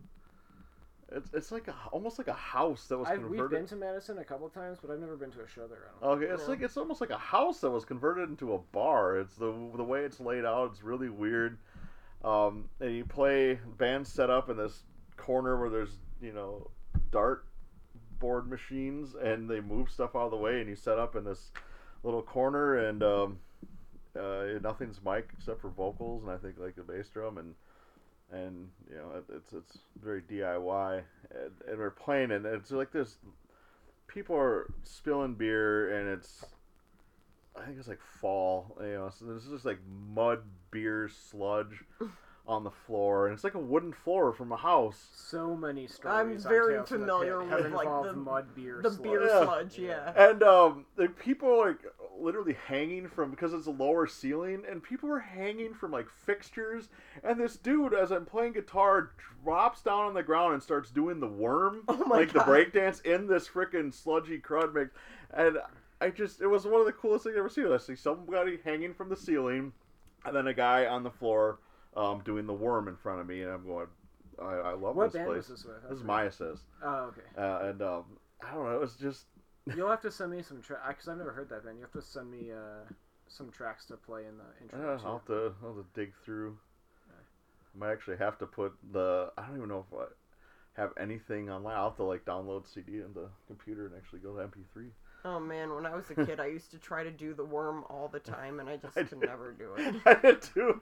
I mean, it's like I was always a big kid. I was not this big, but I always tried to do it because my dad could do it, and um, and it just thump hit the What a bizarre dance move when you really think I about it. just don't have the coordination to figure out Yeah, how to because like. the people who can do Like, I'm it make it look effortless. You know, they make like, like- it's, it's. Yeah, the people who know how to do that, like those breakdance moves, they make it look effortless, like they're floating, and you know, obviously, it's it takes a lot of. But n- I can't do pretty much any dance move in existence, so Uh, mo- you can mosh pretty okay. You got some mosh moves.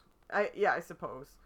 You do the the punching the floor Oh, and the apple. picking up change, I'm just kidding. Punching the the, gorilla, No, no Oh. one, no one here does any of those. a mosh hardcore moves. dance.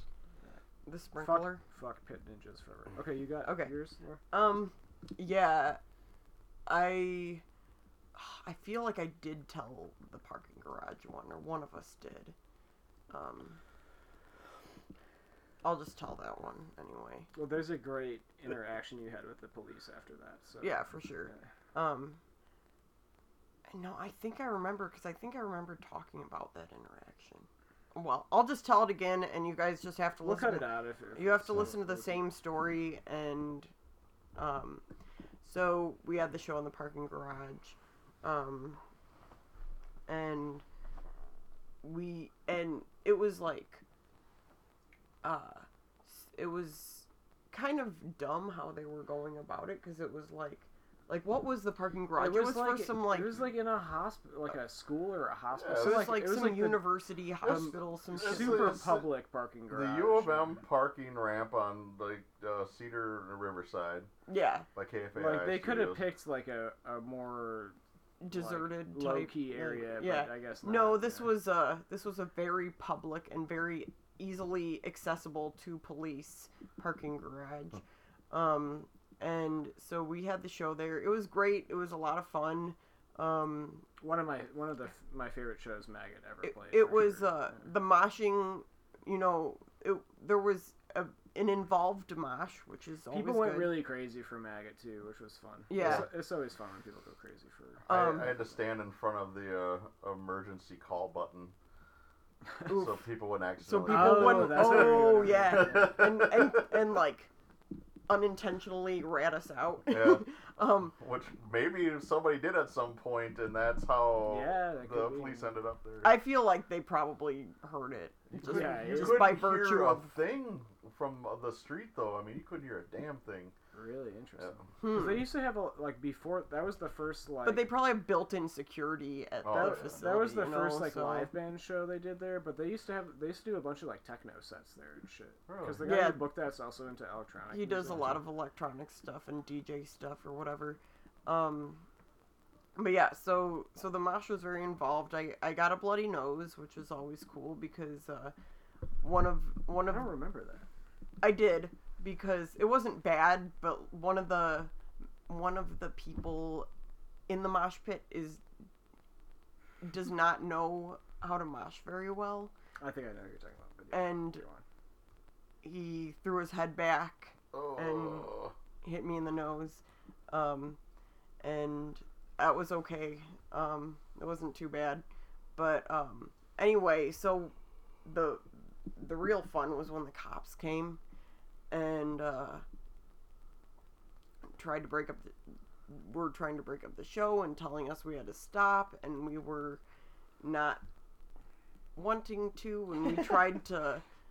I just kept moshing. I just pretended like I didn't see them. Oh yeah, that was funny watching you like skirt mosh I wanted. right next to that cop. I wanted- Someone, someone told me I moshed into the police, I which is definitely a first for me. I was. Yeah. I was. It uh was a very gentle, like like I'm not going to push it too hard, but I'm also gonna do it. I was Yeah. considering moshing into the into the police, but like, I uh, I didn't. Um, I definitely like pushing my limits with the police, but I, I'm really good at like finding like right where it is before they get like actually really upset. You I, and I could, I had a good feeling after I saw the looks on the faces of those cops. Were kind of like, it wasn't an They were anger or rage. It was kind of like a, what the fuck, and okay, this is kind of cool. You know, Yeah, like right. it.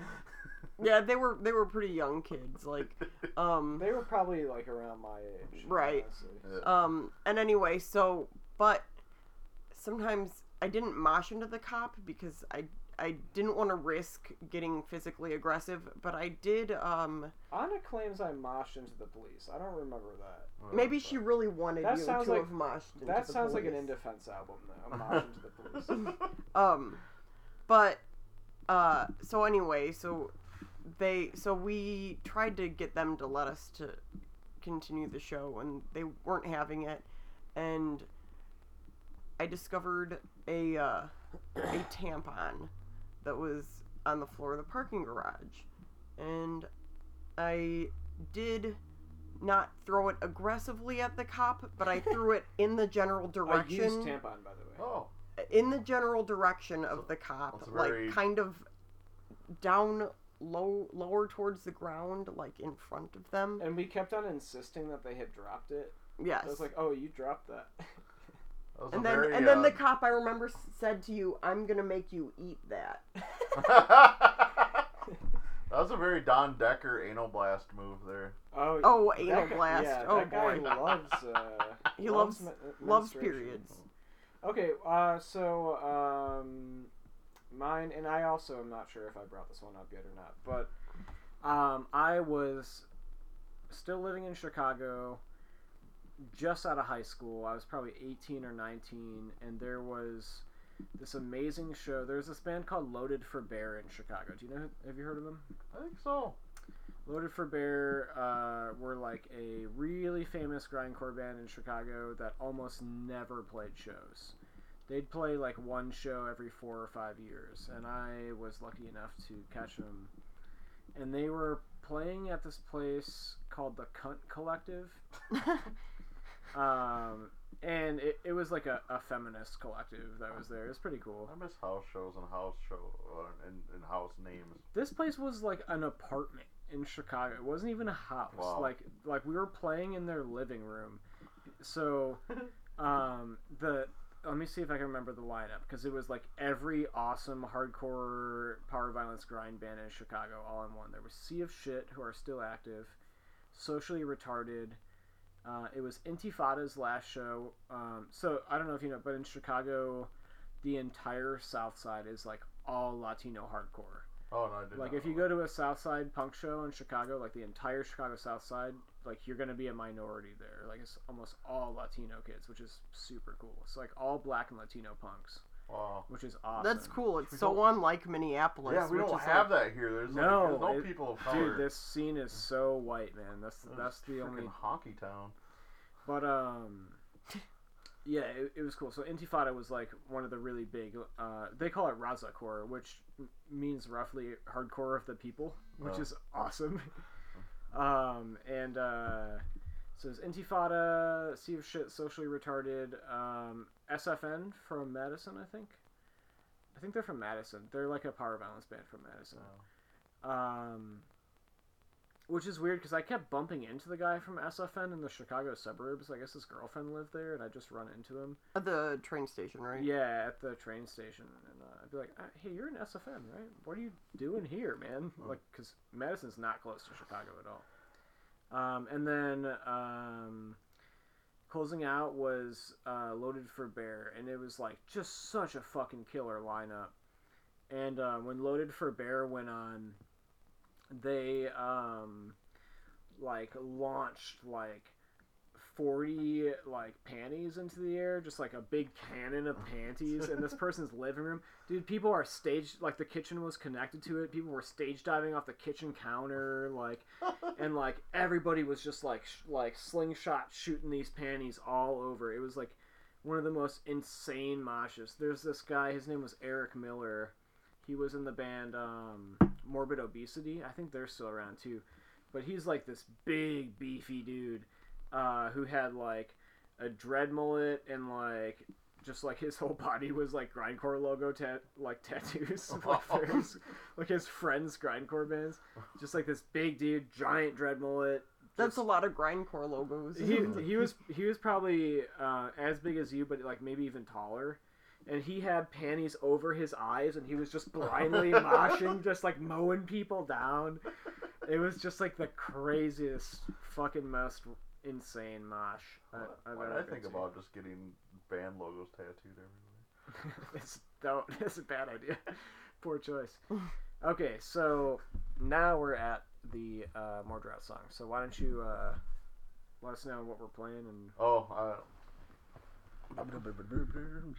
You don't. I'll, I'll put it in post. Just Oh. introduce it. oh, I'm just picking something. Yeah, whatever Oh, I think is a, a good thing to go out on. You Oh, I've tell me later too. Yeah, so we've been playing. Um, God, getting ready for the freaking the set. Um, what are we playing? Oh, let's do. I, I guess we'll go with the slower one. Um, for survival. Um, that was that's one of the songs that was like the the second part of the the record, which was you know kind of second demo EP. Um, it was. I decided to write something a little slower tempo. Um, obviously the end gets a little faster, but I uh, the, the funny thing is like the, I wrote this song and it, like if you just look at the lyrics, you know it's about a killer. I mean it's all it is. It's, it's a killer, you know, stalking victims. But I, I literally I wrote the lyrics, um, less than a month after my old cat died and about how uh like he was super gentle giant and but he he'd like killed two mice in his entire existence and i just wrote it about him hunting a mouse but just sounds like you know a killer Just change it to. yeah it's- that's like, it's, that's like I'm like it's literally about my cat That's awesome. That's really great. That's perfect because we're we're all cat lovers here. Okay, cool. Thanks. We'll see you next time. Bye.